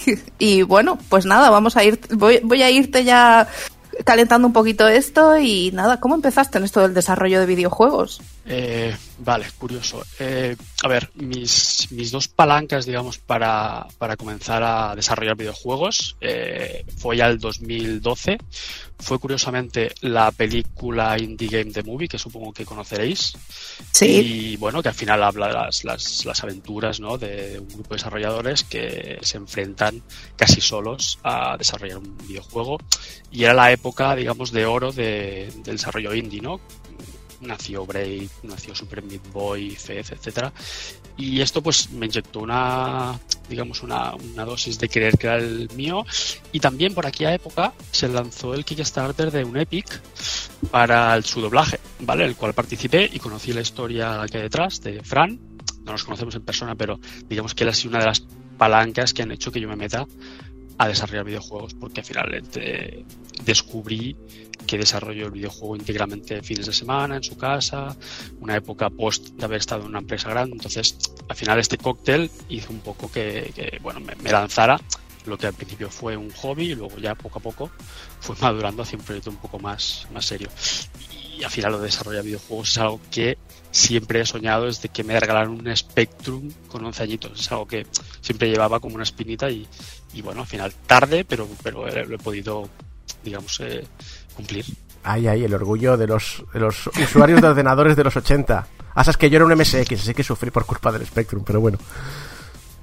A mí lo que me resulta divertido es que comparto eso contigo. Me pasó lo mismo con la película de Indie Game. Yo creo que mucho, mucho Dev se pegó el saltito ahí. Pero además es como una película que dices tú, qué bien que hacen juegos y los ves torturados, sufriendo y, y, y sudando sangre. Y dices tú, pues yo quiero hacer lo mismo. ¿Qué- ¿Pero que es una película snap de estas? Una... Prácti- prácticamente. Prácticamente, sí, sí, sí. Eso es cierto, además es que, bueno, en fin, más adelante hablaremos, pero me imagino que el desarrollo en solitario, por lo que he ido comentando con otros desarrolladores, no es precisamente un camino de rosas. Pero bueno, y precisamente hablando de esto, para ti, ¿cuáles han sido los, digamos, los momentos, los pasos más difíciles a la hora de entrar en el sector, ¿no? Porque me imagino que tú te ves ahí con una pasión, una ilusión, un sueño y dices, bueno, ¿y ahora, ¿y ahora qué? ¿Cómo me meto? ¿Dónde, qué hago? Eh, no sé qué retos has tenido que enfrentar a esto. De, de entrada no, no soñaba ¿no? con entrar en el sector del desarrollo de videojuegos. O sea, yo de profesión soy consultor, ¿no? desarrollo software, es cierto, Ujú. hace muchos años, 20, 20 y pocos años, pero bueno, desarrollo páginas web, aplicaciones, bueno, consultoría en general. No era mi, mi sueño, es decir, mm, es decir, Ujú. sí que era mi sueño entrar, pero nunca había estado dentro de mis planes, ¿no? Y como, como he comentado, Ujú. empezó siendo un hobby, pero bueno, poco a poco y a base de echándole eh, mucho esfuerzo y ganas, pues vi que se iba convirtiendo en algo serio y al final, gracias al, al, a Más, ¿no? que al final ha sido un poco la carta de presentación que me ha dado la, oportunidad de entrar en Estudio Copo, porque no tengo una, unos estudios o una carrera profesional labrada en el desarrollo de videojuegos. O sea, es algo que mm, mi carta de presentación no es mi, mi currículum, sino es, es el juego que estoy desarrollando y un poco también el esfuerzo que hay detrás de hacerlo, como dices, es un desarrollo espartano. Entonces, eh, ent- entiendo que incorporar a alguien que, que durante 5, 6, 7 años ha estado desarrollando un juego solo y ahí está, y un producto que, que más o menos está funcionando, pues entiendo que al final es, una buena carta de presentación. Y esa ha sido un poco mi dificultad. Mm, No buscada, pero ha sido esa. Bueno, pero creo que dentro del que había ido, ha ido bastante bien, ¿no? Eh, al menos en tu caso. Y además es que me acuerdo que cuando te conocí me explicabas precisamente que desarrollabas en solitario y que lo hacías en tu tiempo libre porque lo combinabas con tu trabajo y demás. ¿Cómo lo hacías? Es que yo siempre me quedé con la duda esa de decir, pero, pero ¿cómo puede con todo, no? Y, y, y creo que también es, es algo es algo interesante de saber, ¿no? Cómo, cómo te organizabas o qué métodos seguías para, para poder tirar adelante este proyecto, ¿no? Que es Yokai Mask, que acabas de mencionar.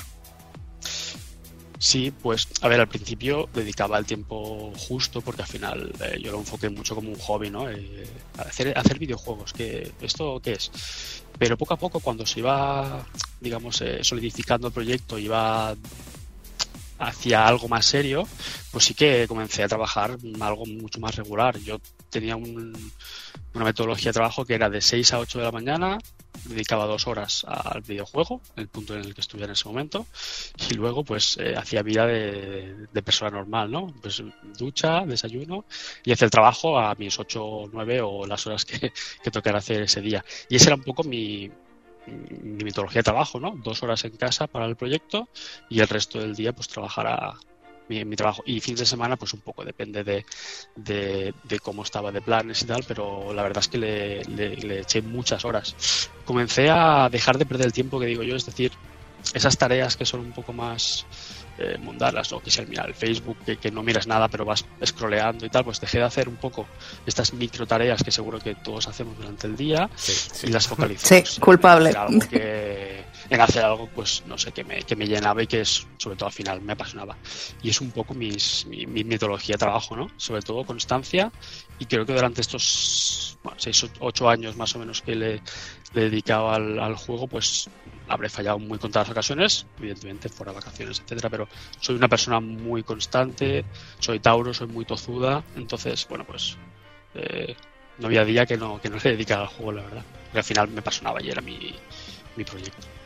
Wow, madre mía, pues sí que hay que tener constancia, ¿eh? porque ponerte ahí cada día y cada día y bueno, y después han pasado algunos añitos, no sé, ¿cómo resumirías esto? ¿Qué aspectos positivos y negativos te, te has llevado, ¿no? De desarrollar en solitario, de, de, sacar estos tiempecitos que dices tú de cada día para poder tirar adelante el proyecto y, de, y demás, ¿no? Sí, a ver, lo positivo de desarrollar eh, solo, digamos, eh, es uh -huh. el, el, la, la, total libertad de decisión, ¿no? Al final, no, no olvidemos que el juego ha estado desarrollándose durante seis años, entonces ha vivido o ha crecido, o se ha ido amoldando a todo lo que yo he ido jugando. Es decir, el juego tiene muchas micro cosas y mecánicas y cositas de lo que he ido, de lo que he ido jugando a lo largo del tiempo. Entonces, esa total libertad para virar un poco el proyecto, mmm, no, no puedes, no puedes tenerla, digamos, en un, en un equipo que, que conforma más, más, personas o que al final el proyecto está más cerradito, ¿no? Eh, otro aspecto positivo también de trabajar solo es la organización de tareas. Yo cada día me levantaba y decía, pues hoy me apetece programar, pues programaba. Hoy me apetece mmm, darle a la animación, pues le daba. Entonces, al final, como de alguna manera yo asumía pues estas tareas, eh, iba avanzándome mi, tra mi, mi, trabajo, depende del estado de ánimo, ¿no? No tenía una obligación de hacer algo, iba haciendo un poco sobre la marcha, ¿no? Como me iba apeteciendo, entonces es un poco la clave también de, de, no, de no, desmotivarse, ¿no? Y, y, también el impacto, ¿no? De saber cuando cambio algo, a qué afecta. El trabajar solo, tener un poco toda la visibilidad del proyecto, mmm, me ayuda, ¿no? A saber cuando quiero cambiar algo, a, a, qué impacta, ¿no? Pues si cambio esta mecánica, me impacta esto, esto, esto. Y puntos negativos de trabajar solo, pues al final es que estás solo, ¿no? Es decir, cualquier imprevisto que te encuentres, eh, pues estás solo, como, como su nombre indica, es decir, a nivel técnico de programación, a nivel de arte, una mecánica que no funciona y le das mil vueltas, estás solo. Sí es cierto que tienes gente a la que consultar, pero al final es tu proyecto, al final tú tienes que, hay que asumir esto. Y, y bueno, eh, aunque parezca algo trivial o tonto el estar solo e ir a conferencias o ferias, ¿no? como el Indie Dev Day, eh, está solo. Es decir, no puedo dejar el stand porque estoy solo. Me gustaría muchas veces visitar muchos más juegos indies que se, que se exponen porque, porque estoy solo. Que parece una tontería, ¿eh? porque es, es muy, es muy eh, concreto, pero es algo que me hubiera gustado pues formar parte de un equipo cuando voy a una feria para, para poder pues eh, visitar otros stands. Tontería no es porque incluso gente, o sea, proyectos solitarios que he tenido yo, por ejemplo, o y he tenido Stan o, o, también otros compañeros que han venido aquí a, a, de esto, al final tienen que llevarse un amigo para, a, para hacer algo tan básico como decir, es que de vez en cuando tendré que ir al baño y no puedo dejar de estar sí. solo. Entonces, ya solo por eso tener ahí, a, a, lo mejor tener un amigo que dice, si yo de videojuegos no tengo ni puta idea, pero tiene que estar ahí, porque tiene que haber alguien vigilando. Bueno, yo otras veces lo que he visto es, por ejemplo, si estás en una zona en que han puesto desarrolladores indies y tal, pues a veces más o menos te conoces y dices, oye, perdona, puedes quedarte tú en mi stand y después yo voy al tuyo. Y entonces, eso lo he visto yo al menos, un poco a turnos, ¿no? Sí, pero, pero claro, pero te, bueno. te centras tanto en tu proyecto que muchas veces estas cosas tan básicas no, no las piensas. Es decir, hombre, he llegado aquí y de, hostia, que no había pensado que soy un ser humano. Tengo necesidades, sí, no. sí, sí. Y que tienes miedo de que vengan a preguntar algo del juego, ¿no? Algo concreto y digas, es que quiero estar ahí para responder lo que te hace ilusión, ¿no? Y, te- y quieres explicar un poco el, el- los entresijos que hay detrás de un videojuego. Y bueno, sí es cierto, pero al final acabas preguntando a compañeros, ¿no? De otros estudios que están por ahí, mira, ¿me cuidas un poquito el, mientras voy al baño o voy a comer, lo que sea? Al final se puede, pero parece una tontería, pero es cierto que el tener un equipo, pues te puedes organizar más en este tipo de eventos.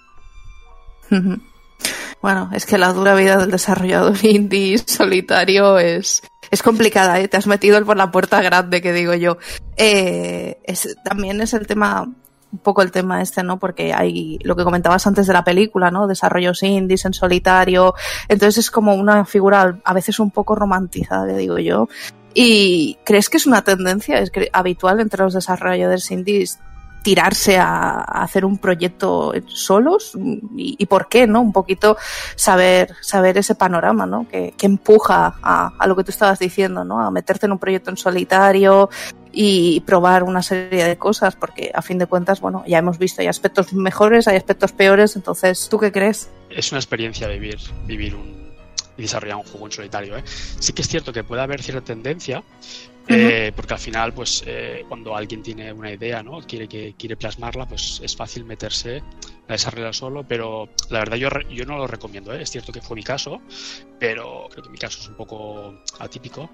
Yo, yo aconsejaría antes eh, meterse dentro de un equipo de desarrollo, formarse, ver un poco pues en qué consiste el, el desarrollo, porque no es un proceso fácil desarrollar un videojuego, es muy complejo, tiene muchas capas, tiene muchas eh, micro decisiones en las cuales te, afectará. Entonces, es mejor, creo, participar en algo eh, así, eh, un poco alejado ¿no? de, de- de lo que se cuece o de las decisiones importantes, para aprender y luego ya cuando creas que te ves con fuerza, pues quizá tirarse a la piscina un poco, ¿no? Porque al final es cierto que los desarrollos eh, de una sola persona, pues bueno, son muy, muy íntimos, la visión es, es muy, muy concreta, entonces hay, hay grandes juegos desarrollados por una persona, ¿eh?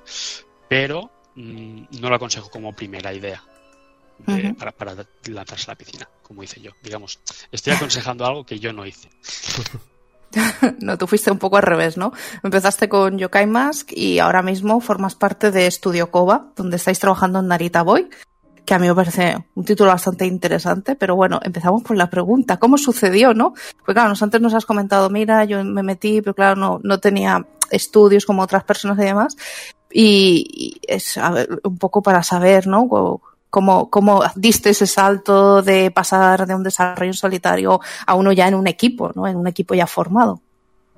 Sí, la historia. Bueno, pues fue muy curioso porque al final, eh, gracias a Twitter, vi un, un tweet del estudio en el cual pues buscaban un líder técnico que incorporarse eh, y bueno, yo se lo comenté a un, a un compañero y dije, mira, esta gente, el Anita Boy, ¿no? El- al final este juego que salió el, el Kickstarter en el 2017, digo, qué, qué chulo sería entrar a correr aquí y dije, va, pues guay. Y, me- y mi colega me dijo, pero envíales un correo, lánzates. Eh, yo creo que a lo mejor puede ser. Y no quería, al final, mira, me convenció. Les envió un correo y nada, el- intenté eh, explicarles un poco eh, cuál es mi carta de presentación, porque yo no, yo no tengo un currículum como para que una empresa, bueno, un estudio de desarrollo independiente eh, se fije en mí. Entonces mi, mi carta de presentación era claramente el juego que estaba desarrollando. También hacía muy poquito, porque esto fue en octubre, fue un poquito que se celebró el Indie Dev Day 2, que, que me hizo mucha ilusión recibir dos premios, mejor juego y mejor plataformas, digamos. Entonces para mí fue un, un puntazo y supongo que también mi cuenta de Twitter, que soy bastante habitual, recomiendo cosas, entonces supongo que al final fue una mezcla de cosas que al final pues eh, se, se decidieron por, por, por mí a la hora de incorporar a ese líder técnico. Y la verdad que muy contento porque para mí era algo impensable y mira, lo típico que dices, voy a probar, a ver qué tal, pues sí, sí. Yo bien, bastante bien, ¿no? Creo. Final feliz, final feliz. Sí, sí, sí. Y después de vivir ambas experiencias, no sé, hay mucha diferencia, ¿no? Entre, entre por ejemplo, el proyecto de Yokai Más, que estás tú solo, y el proyecto de Narita Boy, que ya estás dentro de un equipo. Evidentemente las hay, sí, sí. Las hay positivas, las hay, o sea, quiero decir, hay cosas que son mejor, hay cosas que son peor y, y diferente. Es decir, cuando entras en un equipo en el cual hay más personas, la visión del juego suele ser siempre la de otra persona. Entonces, pues, eh, digamos que hay que respetarla, a veces no las compartes, a veces sí, otras veces las refuerzas, pero no tienes esa total libertad que tengo con mi juego de virar totalmente eh, cualquier cosa que, que yo decida en ese momento. Eh, la planificación de tareas y la gestión del equipo es bastante importante. Eh, la verdad es que he tenido mucha suerte porque he tenido mucha libertad de decisión y de aportación dentro del juego, sobre ¿Mm? todo a nivel de game design y mecánicas, etcétera. La parte visual y sonora pues estaban ya bastante trabajadas, pero la verdad es que he tenido bastante suerte y, y- y luego pues eh, eh, el hecho de, de- de poder participar con, con otras personas y compartir el día a día también es importante, es decir, desarrollar solo pues eh, está muy bien porque tienes como cosas positivas, pero al final estás solo y también es la parte positiva y negativa. El, el formar parte de un equipo también es cada vez que haces un, tienes un pequeño logro interno, algún milestone, consigues alguna cosa que realmente era muy complicada, pues el poder compartirla con alguien que está, entre comillas, sufriendo a, tu lado. Entonces, para mí es, es, es diferente, tiene cosas eh, positivas y cosas más negativas. Pero es una experiencia bastante diferente a, la de desarrollar solo, la verdad. Sí, sí, y bueno, y como ya has comentado anteriormente, eh, no sé, ahora ya vamos a entrar un poco en el espacio publicitario que decimos mucho aquí, que es, eh, ¿qué nos explicas de, tu juego, de Yokai Mask, no? Porque lo que sabemos es que es un juego de plataformas hack and slash, ¿no? Y bueno, ya que estás tú aquí, pues habla de tu criatura. Vale, el, el juego, correcto, es un hack and slash. Eh, esto lo tenía bastante claro desde el primer minuto, cuando la, los primeros prototipos ya era un, un hack and slash plataformero. Y, y es procedimental, y esto la verdad es que no estaba ideado desde el principio, como he comentado. He virado muchas cosas en el juego, y una de las más difíciles ha sido pasar de una idea que era más un, un Metroidvania, un juego pues diseñado con historia, a algo procedimental. El por qué era porque no se me dan bien el diseño de, de mapeados y el contar historias, el, el diálogo, historia, la narrativa, ¿no? Se puede decir. Entonces, uh -huh. me di cuenta que, que, por ahí no, no tendría lo que yo quería, entonces conservé lo que creo que era bueno, que era el plataformas y el hack and slash. Y en aquella época, cuando hice el, el, el viraje, digamos, eh, estaban muy de moda los, los juegos roguelike, ¿no? Estaba el Nuclear Throne y bueno, han saliendo unos cuantos y dije, pues eh, lo mío es la programación, es una cosa que me apasiona, es, es mi, mi, oficio, digamos, me gusta mucho, entonces voy a generar pantallas algorítmicamente en vez de diseñarlas, ¿no? Tomar estas decisiones la... es muy difícil, ¿eh? Eso lo he visto mucha gente que el ego se pone por encima del saber conocerte a ti mismo y decir cuál es mi punto fuerte donde puedo brillar mi producto y no y, y no lastrarlo por porque algo te dice no yo tengo que hacerlo así porque porque eh, me he decidido que esto tiene que ser la forma correcta de hacerlo es, es muy difícil no solo la decisión sino el, el, el tiempo entre comillas que, que he tirado. Es decir más o menos haber tirado un año de trabajo porque hacer un juego diseñado, los tiles, ¿no? los assets, todo el, todo el tema del arte, está pensando para, para pantallas que están prefabricadas, no pantallas que se generan procedimentalmente. Entonces, fue una decisión difícil, pero pensé, a ver, es que esto no funciona. Voy a lastrar algo que, sé que, puede funcionar por una cosa que, voy a convencerme, esto no se me da bien, este es mi punto fuerte, pues vamos a, vamos a hacer el cambio. Y sí, es difícil, pero bueno, al final yo creo que después se ha visto que estaba en lo cierto, aunque fuera difícil al principio. Entiendo que es como un escritor que le, le recortan tres capítulos de un libro, pues es difícil, pero al final lo que haces es tener la, la visión general del, del, del, del, del proyecto, ¿no? Delante de algunas pequeñas partes. Pero sí, sí. es una decisión difícil. Sí, sí. Bueno, en la parte de, de, de, escribir yo te entiendo porque a veces me pasa, hago muchos textos y hay muchos que tengo que descartar y otros es un, tengo que mutilar a mis hijos, ¿cómo lo hago? Y te sale la gotita del plan, ¡ay, oh, Dios mío! Pero sí, además es que los cambios que has ido implementando, claro, nos hemos ido viendo en diferentes eventos de aquí de, Barcelona y ha habido, claro, yo he visto el cambio, ¿no? La gente que se ha acercado al stand ha visto el cambio, los que todo esto que has ido aplicando, ¿no? A, prueba de ensayo y error. Yo, a mí lo que me gustaría saber es un poco toda esta experiencia Yokai Mask, ¿te ha cambiado? ¿Cómo te ha cambiado, no? A nivel personal, a profesional ya nos has ido comentando, pero sobre todo a nivel personal, ¿no? El hecho de implicarte en, el, en, tu proyecto, el hecho de, como ha comentado antes Isaac, decir, bueno, es que has, también has analizado tus puntos fuertes, tus puntos no tan fuertes, todo esto. Sí, precisamente es- ese es el, el punto, es el conocer tus limitaciones, conocer tus puntos fuertes y sobre todo eh, explotarlos. Al final eh, había algo que no se me daba bien, pues no, no, no continuamos por ese, por ese camino y, y virarlo, ¿no? Cambiar a otro a otras cosas que funcionaban. Durante todo este tiempo estado jugando a muchos juegos que me han ido, me han ido a- me han ido enseñando cómo hacer videojuegos. Es cierto que cuando abres la puerta del desarrollo del videojuego, eh. Es una puerta de no vuelta atrás. Es decir, cuando em- empiezas a desarrollar y a diseñar sobre todo videojuegos, los juegos no los ves de la misma forma. Y esto es algo que es así y lo he compartido con mucha gente. Luego pasas a jugar a videojuegos a jugar y analizarlos. Y ahora cuando estoy jugando a juegos, pienso, o sea, eso, esto, esto es chulo. ¿Cómo lo han hecho? Y empiezo a pensar qué hay detrás, cómo está. Entonces, eso ha cambiado en mí. Es un, es un resorte, es como cuando hay una canción de estas famosas y te explica, te dicen la letra en inglés, en castellano, cómo se pronuncia, luego ya no puedes volver atrás porque ya te han spoileado eso y ya no puedes escuchar la, la versión en inglés original. Pues será algo así, ¿no? Eres incapaz de volver a jugar los juegos como antes porque los, los, analizas, ¿no? Es un poco también pues el, el, el, cambio y, al final el saber que si te propones eh, algo, pues eh, a base de, mucho esfuerzo, años, canas y, salud, pues bueno, pues, puede, puede, acabar saliendo, ¿no? En mi caso, pues la, la, la, la suerte que tiene el final feliz y, y he acabado desarrollando eh, dentro de un, de un, equipo de indie, ¿no? En el cual la, verdad es que estoy súper contento. Y, y, sí, bueno, el, el, cambio profesional es esto, ya es lo que estoy comentando, el, la suerte de haber podido entrar a, a la industria del desarrollo de videojuegos y cambiar un poco mi profesión, que era desarrollo de software tradicional, al, al de videojuegos. Y muy contento, la verdad. Bueno, es que también me alegro por eso mismo, ¿no? Porque, porque da gusto, ¿no? Un poco también ver todo el tema de comunidad y todo el tema de ese decir, bueno, yo me estoy esforzando, yo estoy tirando adelante y después poder entrar en un equipo, ¿no? Que también está haciendo pues un título, poder avanzar de alguna manera. Yo creo que eso es muy satisfactorio. Eh, yo también la duda que tengo es, Yokai Mask, ¿qué va a pasar? ¿Qué planes hay? Un poquito. Sí, los planes de, de futuro, sí, correcto. Ahora el, el, Yokai está en el congelador, es decir, es un proyecto personal que me ha llevado muchos años, evidentemente, y gracias a él al final he podido entrar ¿no? eh, a, una, a, un estudio en el cual desarrolla videojuegos, que para mí es un gran logro.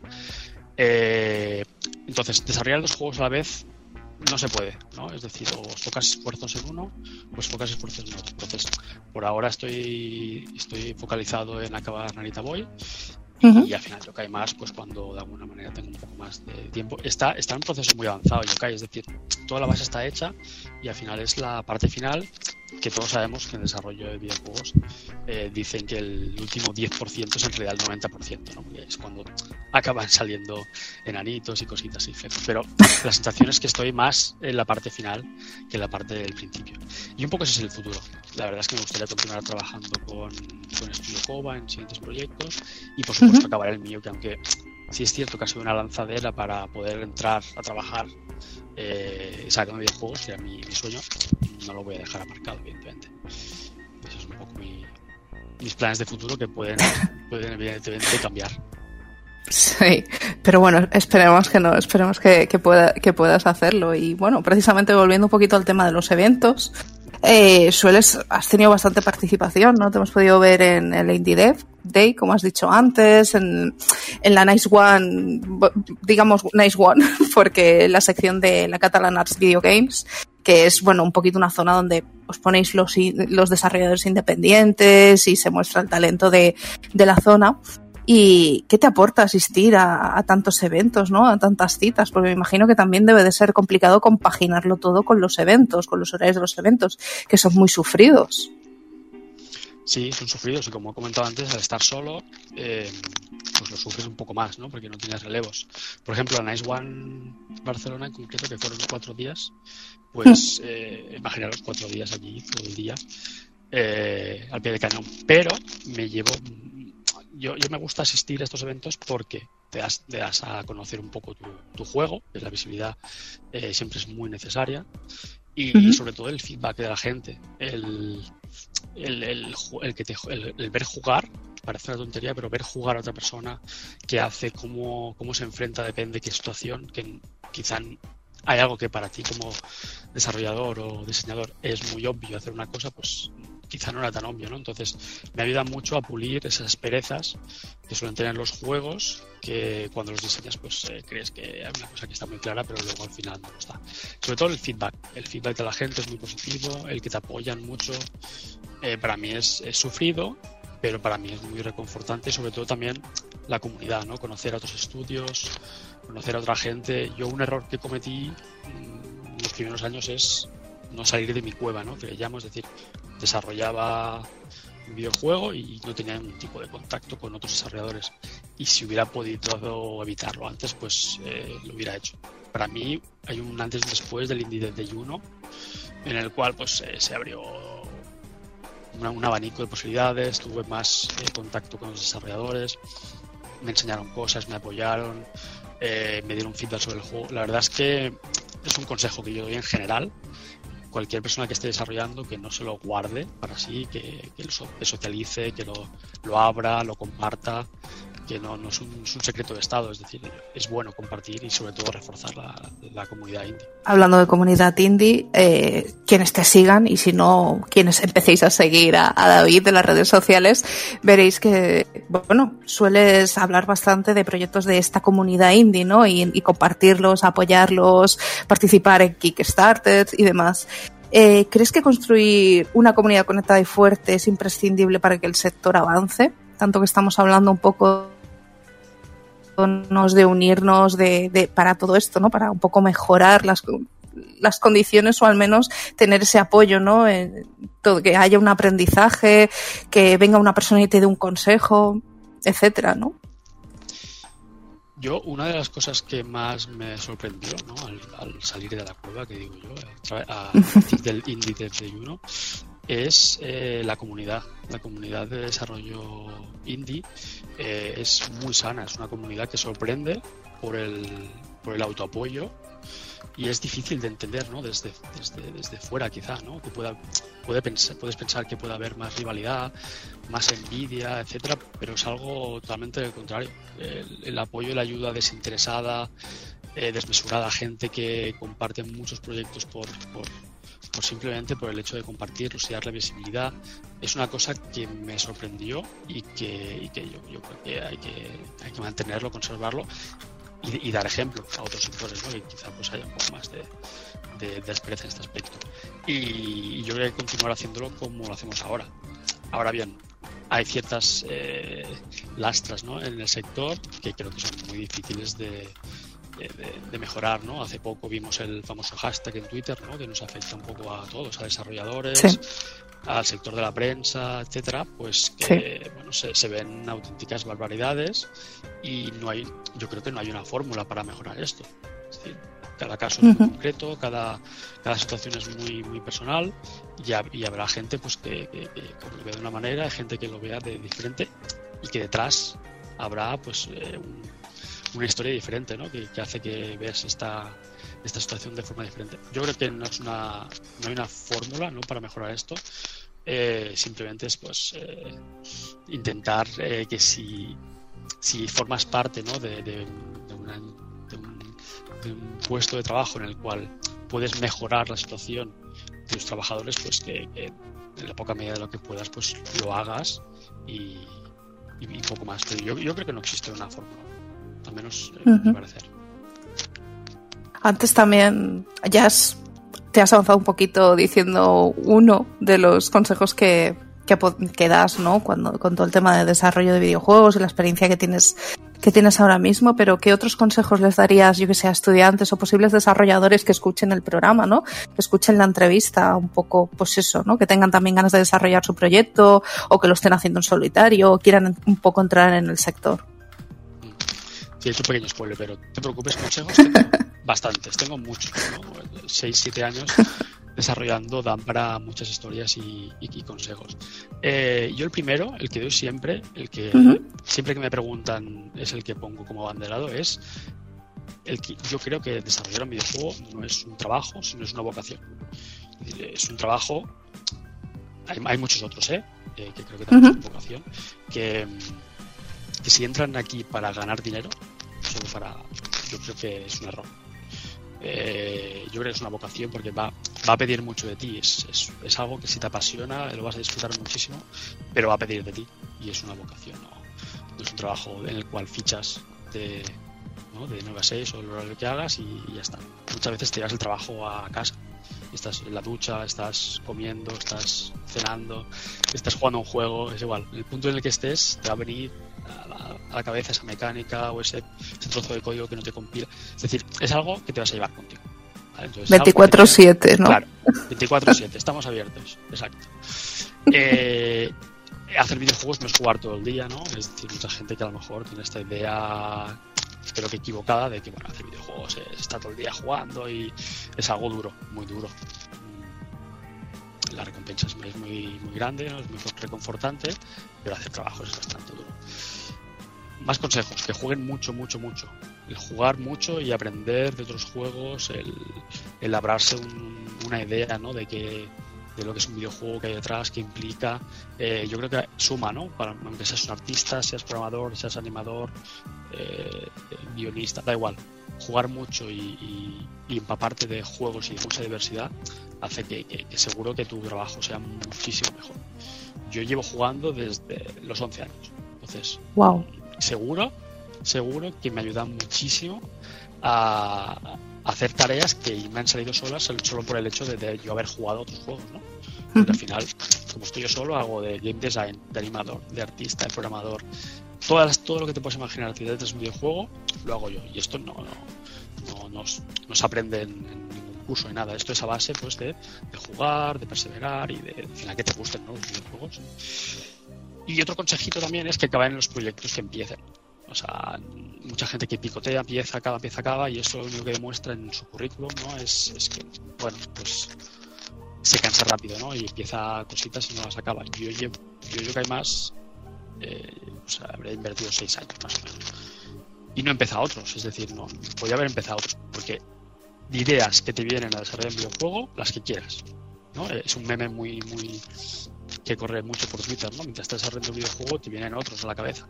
No lo hagáis, acabar. Y sobre todo empezar por uno pequeñito. No hagáis como yo, que proyecto es muy ambicioso. Eso no lo hagáis. Empezar por algo pequeñito, algo que se pueda acabar. Meses, no, no, no un año, ¿vale? Entonces, yo soy el- los consejos que doy, sobre todo que estén preparados para una industria que hay mucha competitividad, hay mucha demanda, el cual pues hay que sobresalir, sobresalir un poco del, del resto y que no tengan miedo a formarse y a dedicar horas fuera de trabajo para mejorar como profesional y las skills, que la, la verdad que estar mejor preparado que otra persona pues hará destacar. Al final hay mucha demanda y, y es un poco yo los consejos que, que daría más o menos a, a gente que está intentando pues empezar. Ah, y otro consejo que ya es ya he sacado antes, pero lo repito, es un poco el que, que en casa solo hagan proyectos eh, prototipados o cosas o ideas concretas. No se, no se metan en un desarrollo solo, sino que antes prueben en un, en un equipo de trabajo, viendo un poco las dinámicas, el cómo, se, cómo es esto hacer videojuegos. Luego ya con experiencia, pues puedes volver a hacer uno solo. Grandes desarrolladores solos han estado antes en otras empresas, ¿no? como decía antes eh, Fran, si no me equivoco, estuvo en Electronic Arts, Obvio algún, alguna empresa así, aprendió lo que tenía que aprender y dijo, vale, ahora estoy preparado para abordar yo un juego solo. Y aún así, seguro que tú dudas, ¿eh? De empezar, esos son un poco los consejos que yo daría. Oye, pues nos has, nos has dado muy buenos consejos. ¿eh? A, ver, a ver si de aquí del programa algún oyente nos dice, oye, que voy a empezar a, a desarrollar porque David me ha dado buenos consejos. A ver si, porque estoy segura de que, de que van a ir muy bien. Sobre todo esto, ¿no? Porque es lo que hablamos, el desarrollo a veces es, es una meta que tienen muchas personas, pero que luego cuando te metes ves toda la complejidad y lo, como has comentado tú antes, ¿no? Todas las capas que hay. Y bueno, como que nos hemos quedado con ganas de saber más. Eh, este es el momento donde puedes decirnos dónde podemos seguir tu trabajo, ¿no? Un poquito estar ahí a la pista de qué sacas, de Yokai Mask, de, de todo lo que compartes de la comunidad, porque me parece que al menos una, o sea, yo te sigo y nos seguimos desde hace tiempo y tu cuenta me parece una cuenta que hay que seguir para enterarse de cómo está la comunidad de desarrollo indie de aquí y pues, de todo porque me parece muy interesante siempre lo que compartes. Así que adelante, dinos dónde podemos seguirte. Pues es fácil. Eh, Twitter es donde tengo más, más actividad. Es eh, David Flores M. Es mi cuenta de Twitter habitual, la que suelo pues, eh, publicar cositas del mundo indie, eh, alguna chorrada, como todo, supongo, gatetes y cosas así. Está Y bien. luego la de Yokai. Aprobadísimo. Que, es- que- que también está bien. Eh, y luego tengo Yokai más, eh, pero la tengo algo más eh, olvidada, ¿no? Desde que entré un poco en, en Arita, pues eh, focalicé esfuerzos eh, ahí. Pero en algún momento la reactivaré y si comienzo a poner contenido, ahí será donde me encontraréis. Pues mm, de verdad que muchísimas gracias por la, por venir, por pasar un ratito con nosotros, por explicarnos todo esto, bueno, nos has explicado muchísimas cosas y de verdad que ha sido un placer, David, y nada, yo de verdad, desde mi punto, o sea, hablo por mí, yo al menos tengo mucho que aprender de ti y, y es un placer llevar, conocerte desde hace unos años y es un placer ver tus publicaciones y haberte tenido en el programa. Nada, gracias a vosotros por invitarme. La verdad es que me ha hecho mucha ilusión. Nos sigo de hace muchísimo tiempo y como os he dicho, de hecho, eh, desarrollando el juego, habré escuchado centenares de capítulos de, de- de Game Over. O sea, eso Espero, por espero que eso no acabe en el juego, porque el juego empeorado. Bueno, quizá, quizá lo pondré como algunos créditos, ¿no? Pero, pero la verdad es que me ha hecho muchísima ilusión eh, participar, porque es algo que era impensable cuando empecé el desarrollo, estar aquí, la verdad es que mira, lo que da, las vueltas que da la vida. Y nada, muchas gracias por, por invitarme, la verdad, ha sido un placer. Gracias a ti, de verdad, y ánimo, eh, ánimo con todos los proyectos que tienes.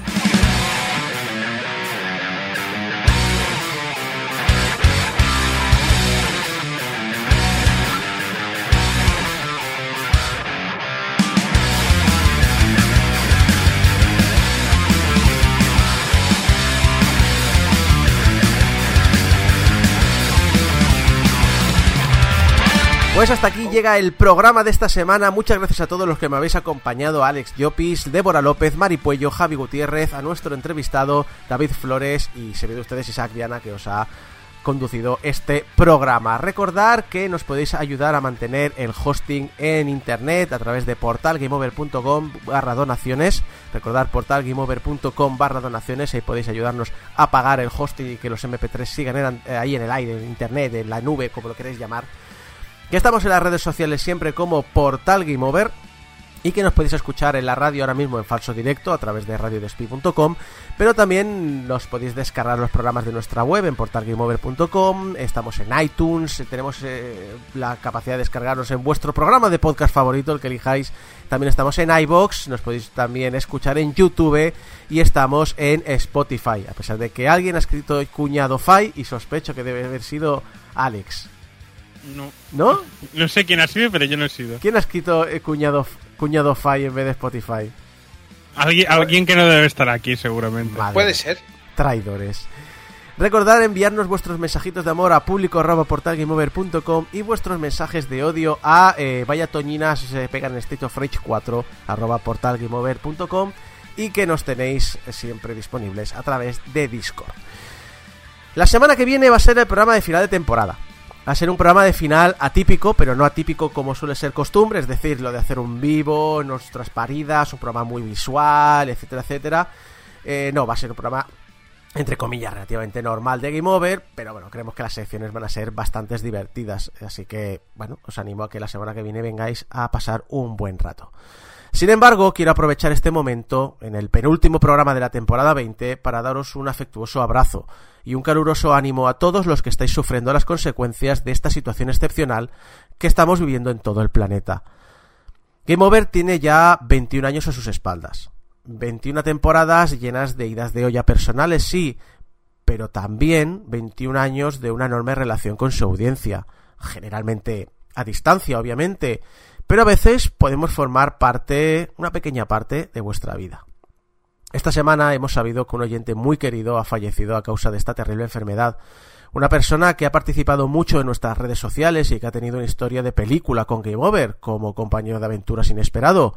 Un oyente veterano del programa que ha encontrado su pareja pues en otra persona que también escuchaba este programa. No voy a dar más datos porque quiero preservar la intimidad de los afectados, pero sabed que desde aquí os mandamos todo nuestro amor, nuestro cariño y nuestro apoyo para superar todo lo que esto ha causado. Y no es la primera vez que nos habéis hecho llegar alguna historia personal. en muy raras ocasiones las compartís y comprendemos que prefiráis que siga siendo así. Entendemos que las dificultades personales son, como su propio nombre indica, personales y mucha gente prefiere afrontarlas en privado. Pero también somos conscientes que en algunas ocasiones os hemos hecho compañía en esos momentos tan duros y si hemos podido distraeros durante un par de horas, si hemos conseguido interesados en nuevos mundos y aficiones, si hemos logrado hacer que la vida sea un poquito menos gris durante poco menos de 120 minutos, bueno, todos los sinsabores que carrea hacer un programa semanal durante casi un cuarto de siglo han merecido la pena. Nos quedan muchos, nos quedan muchísimos meses donde la situación no va a mejorar. Y con políticos dispuestos a intercambiar muertos por votos y conspiparanoicos atrasando investigaciones mediante paparruchas que ya eran ridículas en la era de, la década de los 50, la guerra contra esta terrible enfermedad va a ser dura, larga y va a causar muchas más lágrimas en el futuro. Mientras tanto, nosotros seguiremos haciendo nuestro programa de videojuegos y otros temas frikis porque quizá no podamos ayudar mucho a la hora de atajar la enfermedad más allá de seguir los métodos de prevención de contagio recomendados. Pero intentamos que al menos haya un par de horas a la semana en los que podéis pensar en otra cosa. Os queremos. Cuidaos. Protegeos e intentad ser lo más felices que podáis en esta vida. Nos vemos la semana que viene con el programa final de temporada. Adiós.